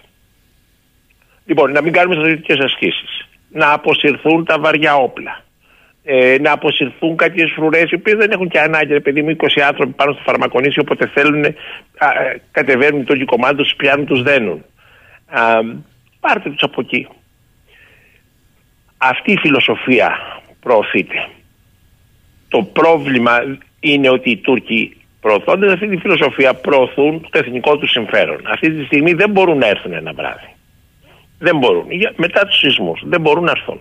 Συνεπώς, επιδιώκουν στο τραπέζι των διαπραγματεύσεων αυτό που επιδίωκαν επί του πεδίου με την απειλή ε, στρατιωτικής δράσης. Και το ελληνικό πολιτικό σύστημα, εφόσον δεν ξεμπροστιάζεται τόσο έκδηλα όσο η, το ξεμπρόστιαζε η απειλή στρατιωτικής δράσης, τώρα στο τραπέζι των διαπραγματεύσεων βεβαίως να τα δώσουμε, βεβαίως να τα βρούμε. Είπατε κάτι πολύ σωστό. Δεν αντιδρά η αξιωματική αντιπολίτευση. Δεν αντιδρά η αξιωματική αντιπολίτευση. Δεν αντιδρά η αντιπολίτευση, είπα. Και η αξιωματική προεξάρχουσης βεβαίως εκ της θέσεως, αλλά η αντιπολίτευση. Η, μάλλον για να είμαι και σαφής, όχι δεν αντιδρούν. Όλα τα κόμματα της αντιπολίτευσης με τον ένα ή τον άλλο τρόπο φαίνεται να κλείνουν το μάτι σε αυτή την ιστορία. Πέρα από κάποιες νησίδες μέσα στο κόμμα της αξιωματικής αντιπολίτευσης, το οποίο το γνωρίζω καλά, κυριαρχούν εθελόδουλοι. Όχι ότι στη Νέα Δημοκρατία τα πράγματα είναι καλύτερα. Ακούγονται αυτά λίγο περίεργα που λέω εν ώψη εκλογών και θα μου πούν. Και στη Νέα Δημοκρατία υπάρχουν άνθρωποι οι οποίοι λένε αυτό που είπε ο Πρωθυπουργός. Είμαστε στη σωστή μεριά της ιστορίας, ό,τι μας αναλογεί, ό,τι μας δώσουν.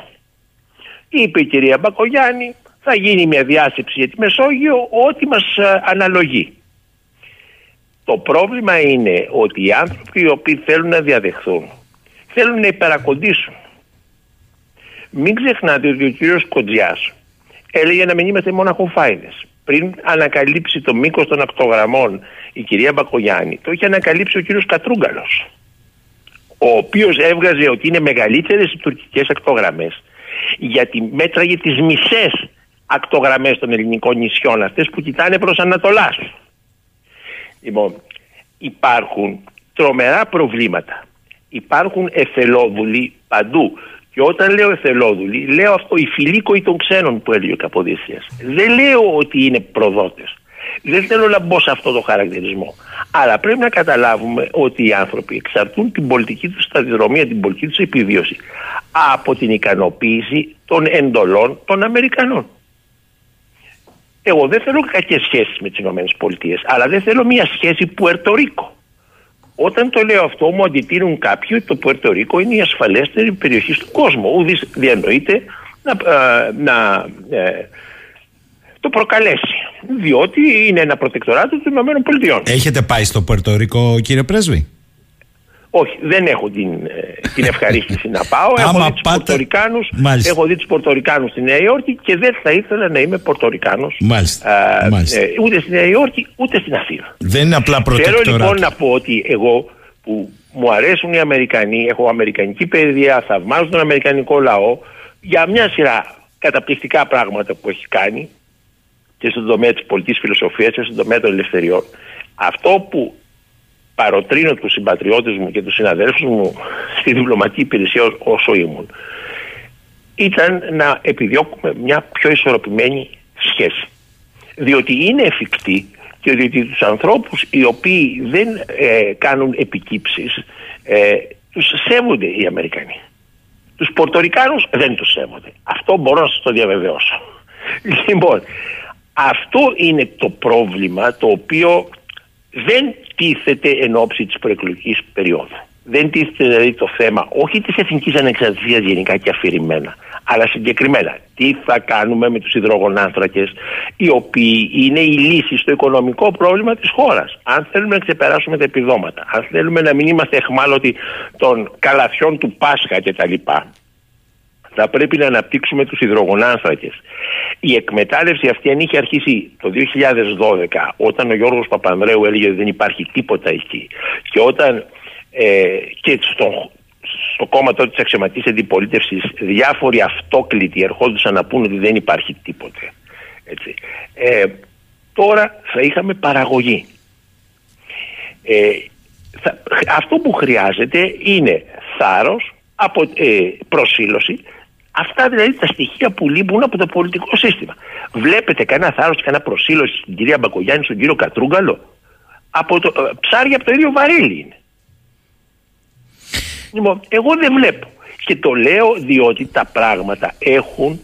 Ε, βλέπετε να είναι καλύτερος ο κύριος Καλπαδάκης από την κυρία Αλεξάνδρα Παπαδοπούλου; Και οι δύο γυαλίζουν τα πόμολα στους Αμερικανούς. Από το πολιτικό προσωπικό μέχρι ανθρώπους μέσα στη διπλωματική υπηρεσία, για να μην πω με το στρατό, που θέλουν να πάρουν με ντε και καλά τα F-35, ε, υπάρχουν άνθρωποι οι οποίοι πριν από τους Αμερικανούς για τους Αμερικανούς. Προλαμβάνουν περίπου τις επιθυμίες τους. Κύριε Πρέσβη, για να έρθω λίγο σε μερικά πρακτικά ζητήματα που καλό είναι να τα έχει υπόψη του ο καθένας μας και ο ακροατής και επικαλούμε την εμπειρία σας.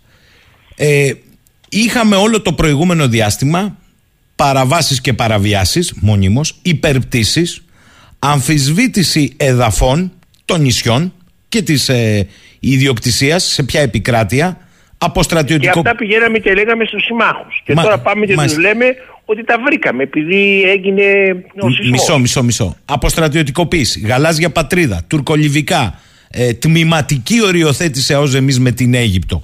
Ε, το ότι σταμάτησαν οι υπερπτήσεις, η υψηλή ρητορική της Τουρκίας των εντάσεων μέχρι και τον Ταϊφούν στην Ακρόπολη σημαίνει ότι ήρθαν και όλα αυτά; Έχετε ακούσει κάποια Δεν δήλωση; ήρθαν όλα αυτά. Απλώς το Αμερικανικό. κο- Η Τουρκία πρέπει να ξέρετε ότι έχει μια καταπληκτική διπλωματική υπηρεσία. Σέβομαι πάρα πολύ τους Τούρκους συναδέλφους. Αν δεν σέβεσαι τον αντίπαλο, δεν σέβεσαι τον εαυτό σου. Λοιπόν, η πρεσβεία του στην Ουάσιγκτον είναι πάρα πολύ καλή. Κατάλαβε τι πρέπει να γίνει, τους το λένε και οι λομπίστες τους για να περάσει το αίτημά τους για τα F-16 στο Κογκρέσο. Εξού και σταμάτησαν τις υπερπτήσεις. Δεν έκαναν καμία πανηγυρική διακήρυξη ότι δεν θα τις επαναλάβουν. Τις σταμάτησαν, κάνουν οικονομία, συντήρηση, αλλά το τραπέζι, στο τραπέζι απάνω είναι και η απέτηση να συζητήσουμε το περίφημο μπαλκόνι των 10 ναυτικών μιλίων ενώ έχουμε 6 χωρικά, μίλ- ε, χωρικά, μίλια, ε, χωρικά ύδατα στη θάλασσα έτσι. και ο εναέριος χώρος είναι 10 και παραμένει αυτή η ε, απέτηση και παραμένει το αίτημα για τα F-16. Οι άνθρωποι λοιπόν κάνουν κάποιες κινήσεις τακτικής για να διευκολύνουν να περάσει ψηφοφορία ε, στο Κογκρέσο. Και η ελληνική πλευρά έρχεται αρρωγό σε αυτό το πράγμα. Πηγαίνουν όλοι, λες και είναι υποχρεωτικό πλέον. Έτσι, μέχρι και ο κύριος Μηταράκης, αυτός ο πονόψυχος άνθρωπος, πήγε μαζί με έναν άνθρωπο ο οποίος βγαίνει κατευθείαν από τη μαφία των ε, ναρκωτικών, τον ομόλογό του, τον Τούρκο, να δει τους, ε, τους ε, ε, ε, σεισμοπαθείς. Μου θυμίζει την υποχρεωτική, ε, το υποχρεωτικό προσκύνημα των μουσουλμάνων στη Μέκα ή των καθολικών στην, στην Παναγία της Λούρδης.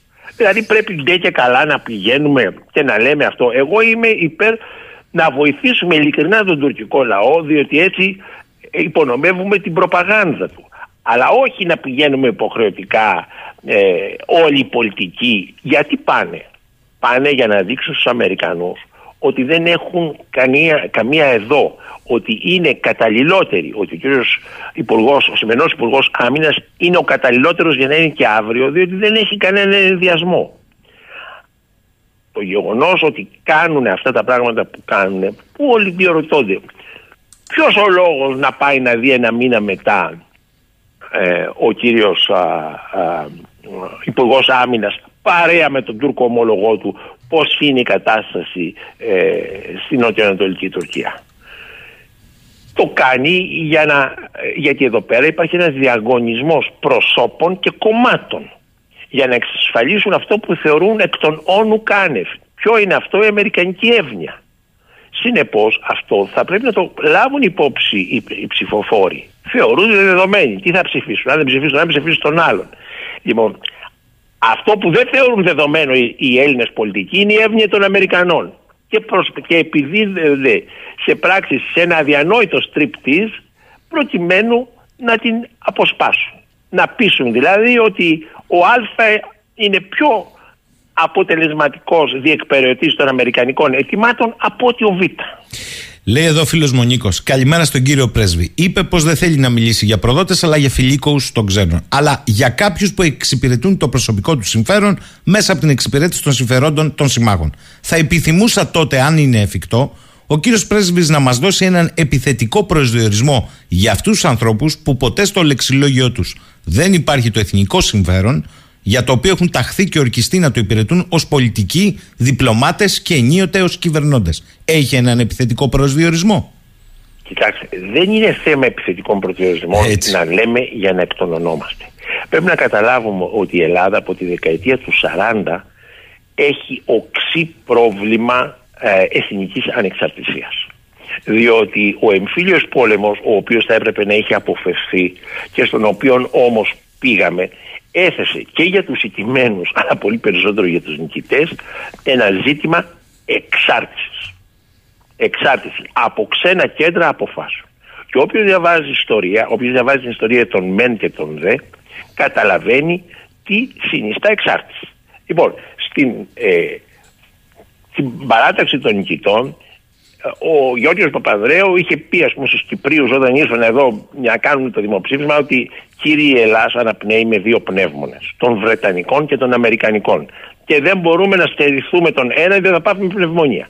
Το είπε ο άνθρωπος πάρα πολύ ωραία στους Κυπρίους, οι οποίοι είχαν κάνει το δημοψήφισμα, δεν είχαν αρχίσει ακόμη τον αγώνα, τον ένοπλο αγώνα, προσπαθούσαν με ειρηνικά μέσα να κερδίσουν την ε, ε, αυτοδιάθεση και την ένωση.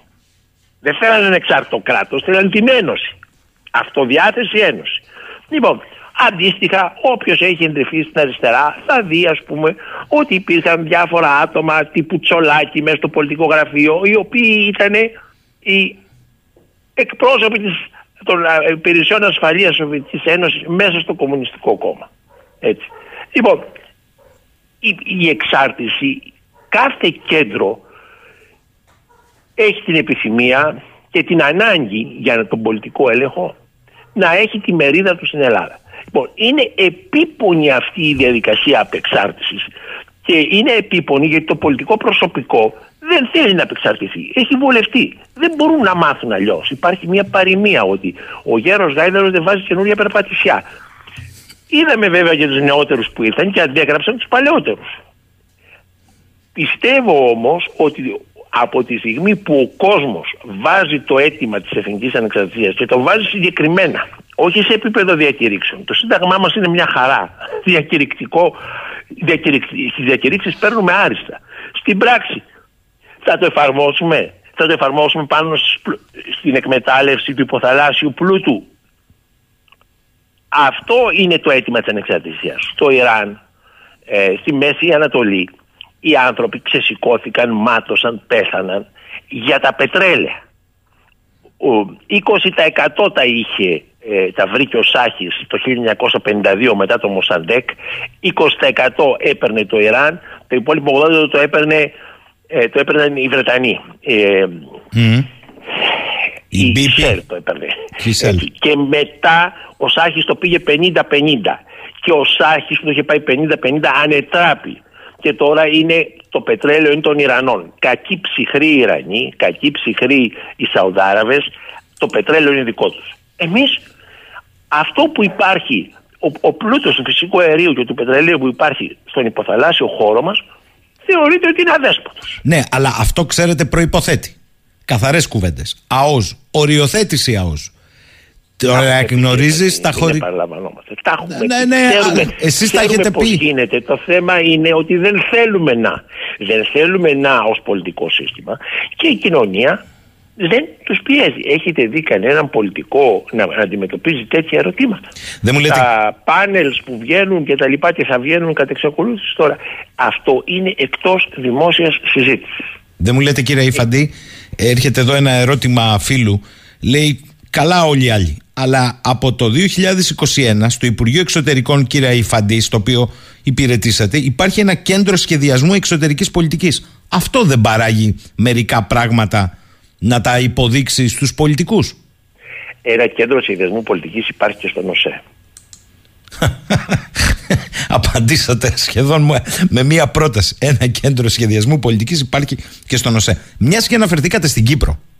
Έχει βγει εντελώς εκτός κάδρου και δεν είναι μόνο υπόθεση του Διεθνούς Ναυτιλιακού Οργανισμού όπου θα υποστηρίξουμε την τουρκική υποψηφιότητα και παρότι διέρευσε εκ των υστέρων από τις Βρυξέλλες ότι υπήρχαν συνεννοήσεις ε, για, Κύπρια, για Κύπριου υποψηφιότητα, ούτε το εύρος και η σημασία αυτού του οργανισμού. Είναι και τα άλλα. Ότι δεν γίνεται πια συζήτηση για την Κύπρο.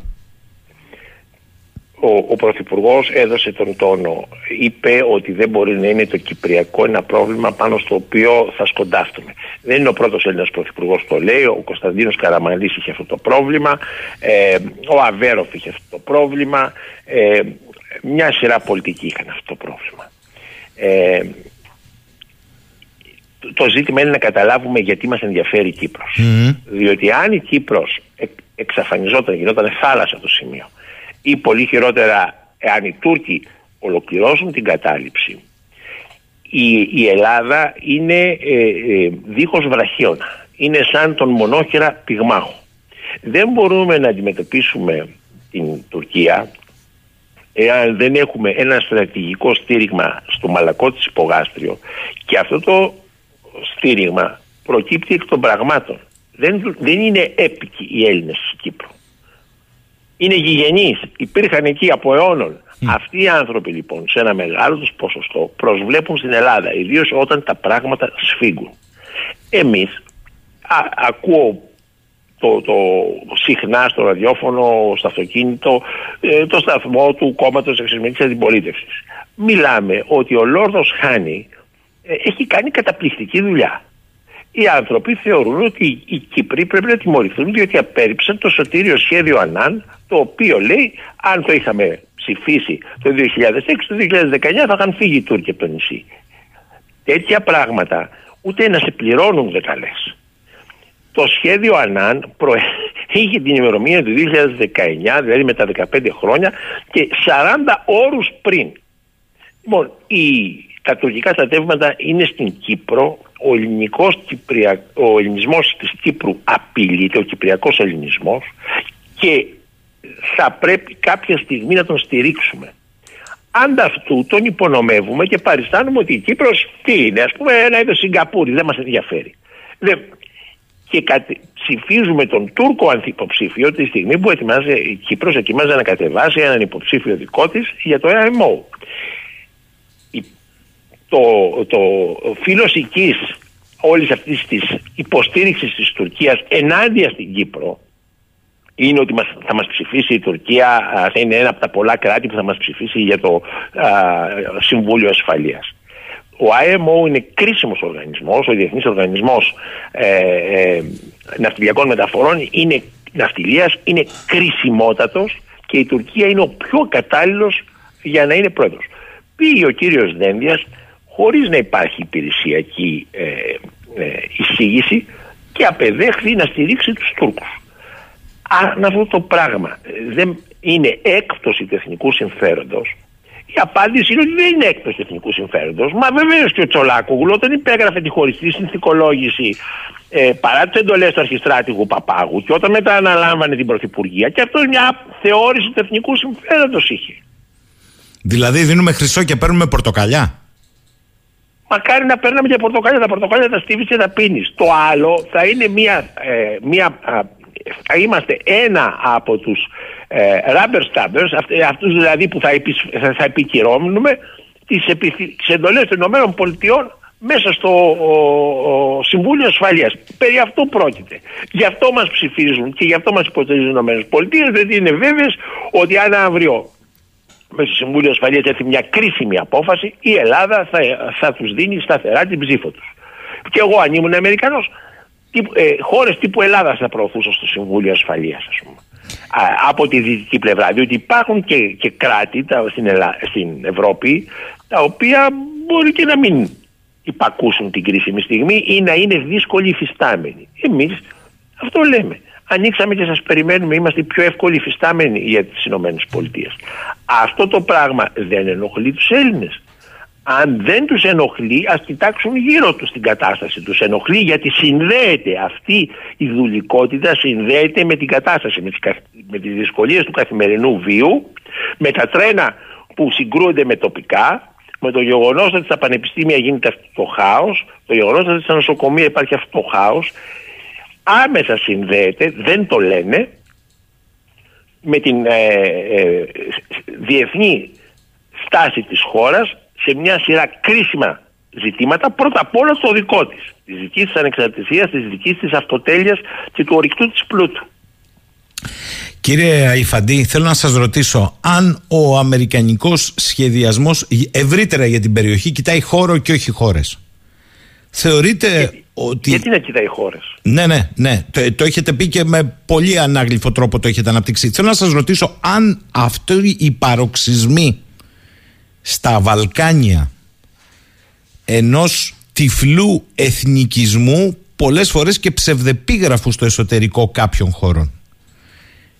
Τη θεωρείτε τυχαία ή συστηματοποιημένη και αν θα έπρεπε και αυτό να συνυπολογίσουμε στην πατρίδα μας. Λέω για παράδειγμα ότι μετά την απόφαση του δικαστηρίου στη Φλόρινα για την αναγνώριση του σωματείου φροντιστηρίου, πείτε το όπως θέλετε, περί μακεδονικής γλώσσης, διδαχής κτλ. Αφενός μεν ο πρόεδρος στα Σκόπια βγήκε και είπε ότι αυτό πρέπει να το δούνε και σε άλλες περιοχές οι Βούλιαροι αντέδρασαν. Βγήκε όμως και ο Αλβανός πρόεδρος και είπε ότι έχουμε μειονοτικό στοιχείο στην Ελλάδα. Τα λέω όλα αυτά γιατί πέρα από τους τυφλούς κακότεχνους εθνικισμούς πάνω στους οποίους μπορεί να πατήσει ένας μεγάλος παίκτης, εμείς έχουμε αντίληψη των ζητημάτων που δημιουργούνται και ξεκινούν από τη Θράκη. Βεβαίως δεν έχουμε. Βεβαίως δεν έχουμε. Ε, α, ας τα πάρουμε όλα με τη σειρά. Η, ε, η ελληνική επιχειρηματολογία όπως εκφράστηκε μέσα από αποφάσεις δικαστηρίων και με την επιχειρηματολογία μας ακόμη και στο Συμβούλιο της Ευρώπης για τα συγκεκριμένα σωματεία τα οποία προωθούν ε, μειονοτικούς σε πρώτη φάση σκοπούς και σε δεύτερη φάση αποσχιστικούς σκοπούς. Αυτά προωθούν αυτά τα σωματεία. Ήταν τραγική. Εγώ υπηρετούσα εδώ το Συμβούλιο της Ευρώπης και ε, βλέποντας την ομολογία, βλέποντας την ομολογία του δικαστηρίου και βλέποντας τα επιχειρήματα του νομικού συμβουλίου του κράτους ε, και τα επιχειρήματα του Αρίου Πάγου κτλ. ήταν τραγικά θα μπορούσαμε να έχουμε κερδίσει τις συγκεκριμένες αποφάσεις εάν είχαμε παρα, ε, παρατάξει καλύτερη επιχειρηματολογία από νομική άποψη. Αλλά είναι πολύ ειδικό θέμα. ε, το οποίο αυτή τη στιγμή έχουν γίνει, ό, όσα έχουν γίνει έχουν γίνει και Ωραία, ωραία. Και εγώ δεν το ζήτησα να το εξειδικεύσετε, αλλά κοιτώντας τη μεγάλη εικόνα στα Βαλκάνια, σας ε, Η μεγάλη εικόνα είναι ότι βεβαίως οι εθνικισμοί είναι ένα χρήσιμο στοιχείο α, για τους επικυριάρχους. Και ε, από την πλευρά των ΗΠΑ και από την πλευρά της Ρωσίας έχει γίνει προσπάθεια να εκμεταλλευτούν τους εθνικισμούς. Δεν είναι κάτι το νέο στα Βαλκάνια, είναι κάτι πολύ παλαιό. Συνεπώς, αυτό που χρειάζεται από το ελληνικό κράτος είναι άψογη στάση απέναντι στους ανθρώπους που βρίσκονται στο έδαφος μας. Οι άνθρωποι δεν χρωστάνε τίποτα. Και μιλώ για τους Αλβανούς μετανάστες. Όσοι από αυτούς θέλουν να μοιραστούν την παιδεία μας, θέλουν να ε, μοιραστούν την εθνική μας ταυτότητα και να προσχωρήσουν σε αυτήν, μέσα από τα παιδιά τους, τα οποία επιτελειώνουν ελληνικά σχολεία, μπορούν να επιλέξουν την ελληνική υπηκότητα, να πάνε στον ελληνικό στρατό. Εμείς πρέπει να τους αντιμετωπίζουμε άψογα, γιατί αυτός είναι ο βασικός τρόπος ενσωμάτωσης και ο βασικός τρόπος εκ των προτέρων να αποκλείσουμε ότι αυτοί οι άνθρωποι ε, θα περιθωριοποιηθούν, θα γίνουν ε, ευάλωτοι σε γκέτο και θα έχουμε τα προβλήματα που έχει το Ηνωμένο Βασίλειο και η Γαλλία με τους Μαγκρεμπίνους και τα λοιπά που δεν τους ενσωμάτωσε τους έβαλε σε μια γωνιά, τους έκανε δεύτερης κατηγορίας πολίτες και αντιμετωπίζει πρόβλημα τώρα εθνικής συνοχής αν πάει κανείς στο Στρασβούργο, αν πάει κανείς στην, ε, στα βόρεια προάστια του Παρισιού το βλέπει ξεκάθαρο. Λοιπόν, για να μην γίνει αυτό εμείς πρέπει να είμαστε ακριβοί στο πιπέρι και φθηνοί στα πίτουρα. Και τα πίτουρα είναι οι άνθρωποι που είναι εδώ, δεν μας χρωστάνε τίποτα, πρέπει να τους σεβόμαστε, όσους θέλουν να τους ενσωματώνουμε και να έχουμε εμπιστοσύνη στην ελκτική δύναμη του ελληνικού πολιτισμού. Έτσι η Ελλάδα επιβίωσε στα Βαλκάνια τόσες ε, δεκαετίες, πολύ καλύτερα μπορεί να επιβιώσει και τώρα. Από την άλλη μεριά πρέπει να είμαστε πολύ αστηροί στις προσπάθειες, τις οργανωμένες, τις επιδοτούμενες ε, να ε, ε, στηθεί εκ του μη όντως, μειονότητα ε, στην ε, Δυτική Μακεδονία. Αυτή είναι μια δουλειά την οποία συστηματικά καλλιεργεί το, το, καλλιεργούν οι Ηνωμένες Πολιτείες. Από τότε που εγώ μπήκα στο Υπουργείο Εξωτερικών, μαθαίναμε τι έκανε το Αμερικανικό προξενείο στη Θεσσαλονίκη. Ε, πώς επιδοτούσε κυριολεκτικά διάφορους δίγλωσσους υποσχόμενο, υποσχόμενο ότι στη χειρότερη περίπτωση θα πάει στην Αμερική μετανάστης για να στρέφονται κατά της ελληνικής ε, ε, του ελληνικού κράτους.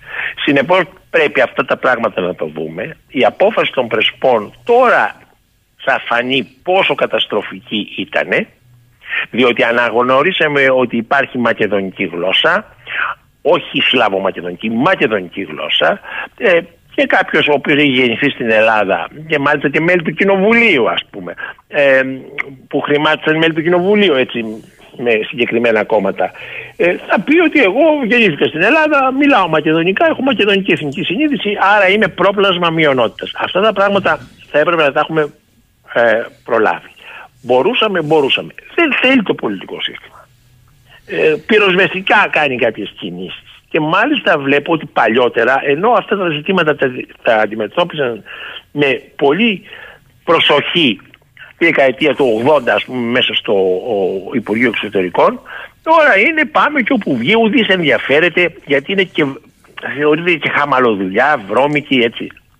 Αυτό τώρα ενώ άμα είσαι δεν είναι, ε, το, το βλέπουν σαν χαμαλοδουλειά οι, οι, οι διπλωμάτες. Υπαρκτό όμως το κάνουμε Λάθη, κάνουμε λάθη επιλαθών. Θα τα βρούμε μπροστά μας. Αλλά Μάλιστα. κοιτάξτε τώρα, δεν, ποιος δηλαδή.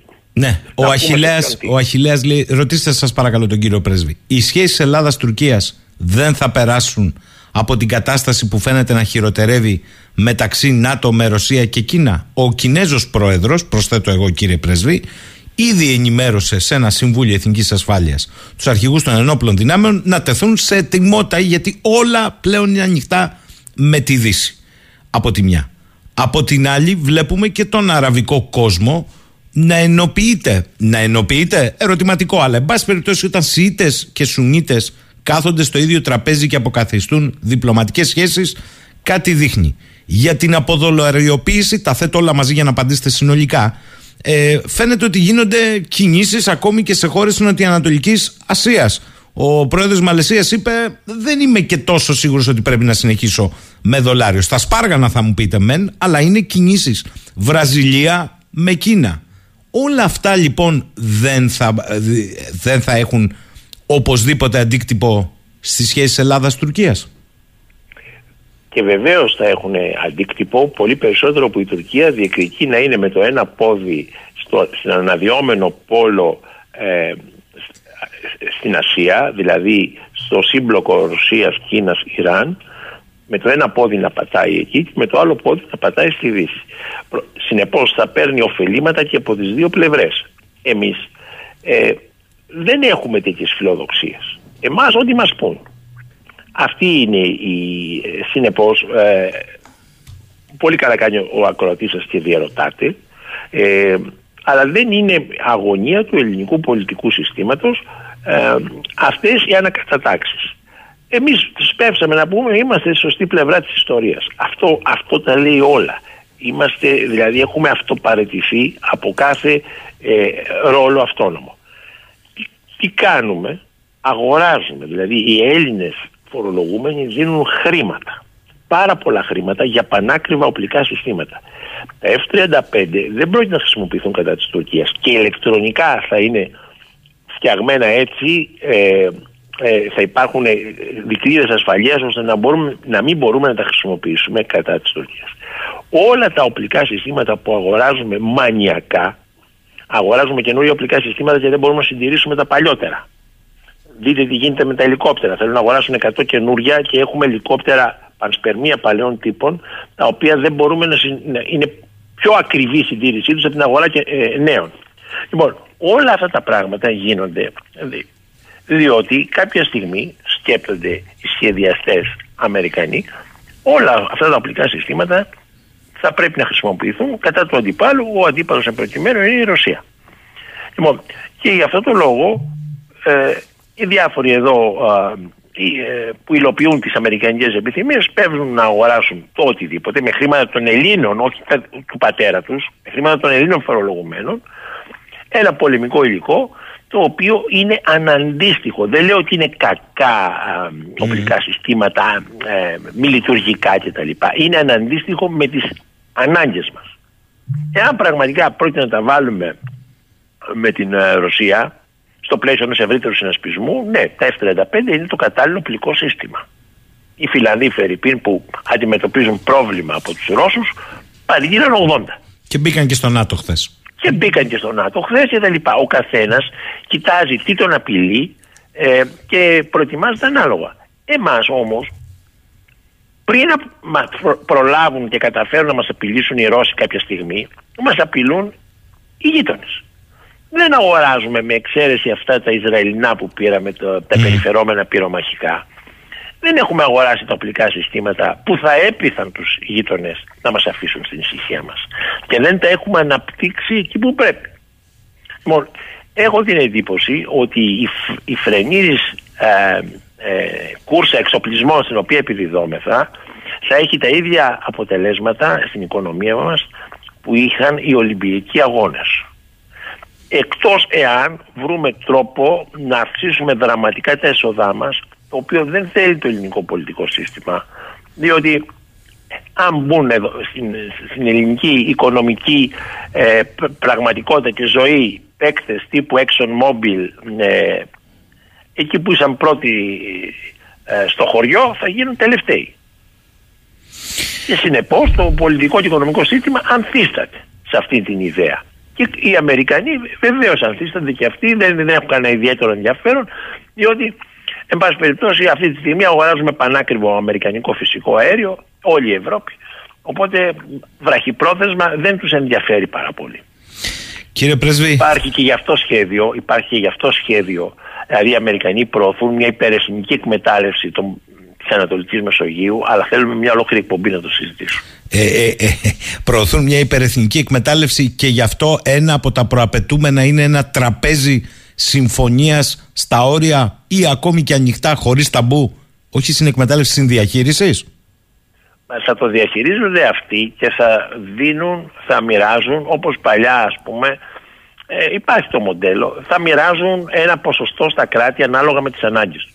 Θα το διαχειρίζονται αυτοί αφού τσακώνονται Έλληνες, Τούρκοι, ε, Αιγύπτιοι, Ισραηλοί, Λίβοι κτλ. Θα το διαχειριστούν οι Ηνωμένες Πολιτείες δια των εταιριών τους και θα μοιράζουν στον καθένα κάποια πράγματα. Ε, δεν είναι εύκολο με το Ισραήλ και με, την Αίγυπτο, αλλά με όλους τους υπόλοιπους οι Αμερικανοί θεωρούν ότι με την, με την, με την κατάλληλη μηχανική, πολιτική μηχανική, μπορούν να το πετύχουν. Και εμείς είμαστε η μεγαλύτερη της ελπίδα σε αυτό το πράγμα. Δηλαδή αν ένα κράτος αποδεχθεί αυτή τη μορφή ε, υπερεθνικής εκμετάλλευσης, ε, ευελπιστούν ότι ε, θα τα ακολουθήσουν και άλλα. Εγώ πιστεύω ότι είναι καταδικασμένη προσπάθεια γιατί ο εθνικισμός ε, των νοτίων γειτόνων μας είναι δεν πρόκειται να επιτρέψει, οι Αιγύπτιοι δεν πρόκειται να επιτρέψουν κάτι τέτοιο, ούτε οι Λίβοι, ε, ούτε οι ίδιοι οι Τούρκοι. Για μας δεν είμαι τόσο βέβαιος.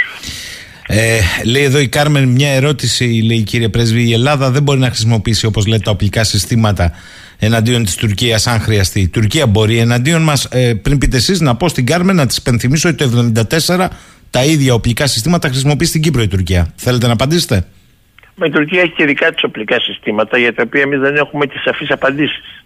Η Τουρκία δεν μπορεί να μας επιτεθεί με τα F-35 που δεν έχει, που δεν έχει ούτε θα στείλει τα F-16, διότι ε, θα ήταν αντιορθολογικό.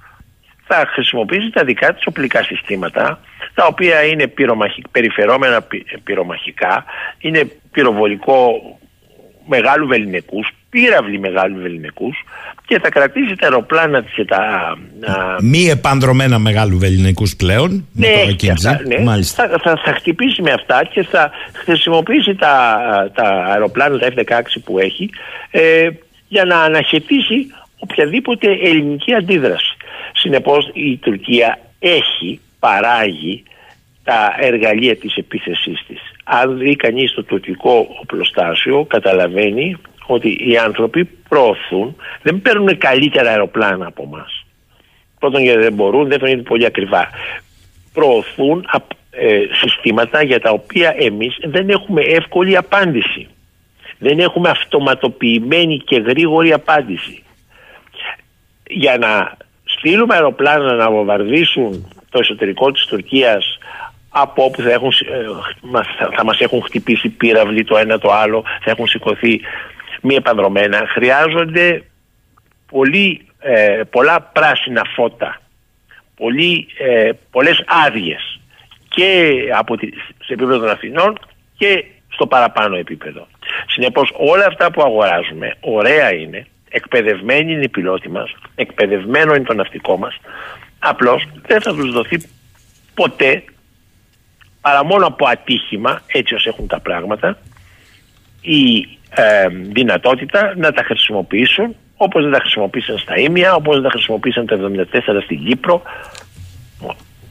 Αν μεταφυσικά πιστεύουμε ότι ε, θα τα χρησιμοποιήσουμε, εγώ δεν είμαι μεταφυσικός. Περιμένω να δω να αναδύεται ένα πολιτικό σχήμα που θα δείξει σε φίλους και αντιπάλους ότι ναι, εάν απειληθούμε θα τα χρησιμοποιήσουμε. Διότι το παρόν σύστημα, η ανθρωπογεωγραφία του και η δομή του, η οργάνωσή του καταδεικνύει σε πάντα ψύχρεμο τρίτο ότι δεν θέλουμε να τα χρησιμοποιήσουμε και όχι μόνο δεν θέλουμε, έχουμε κάνει και τα απαραίτητα για να μην μπορούμε.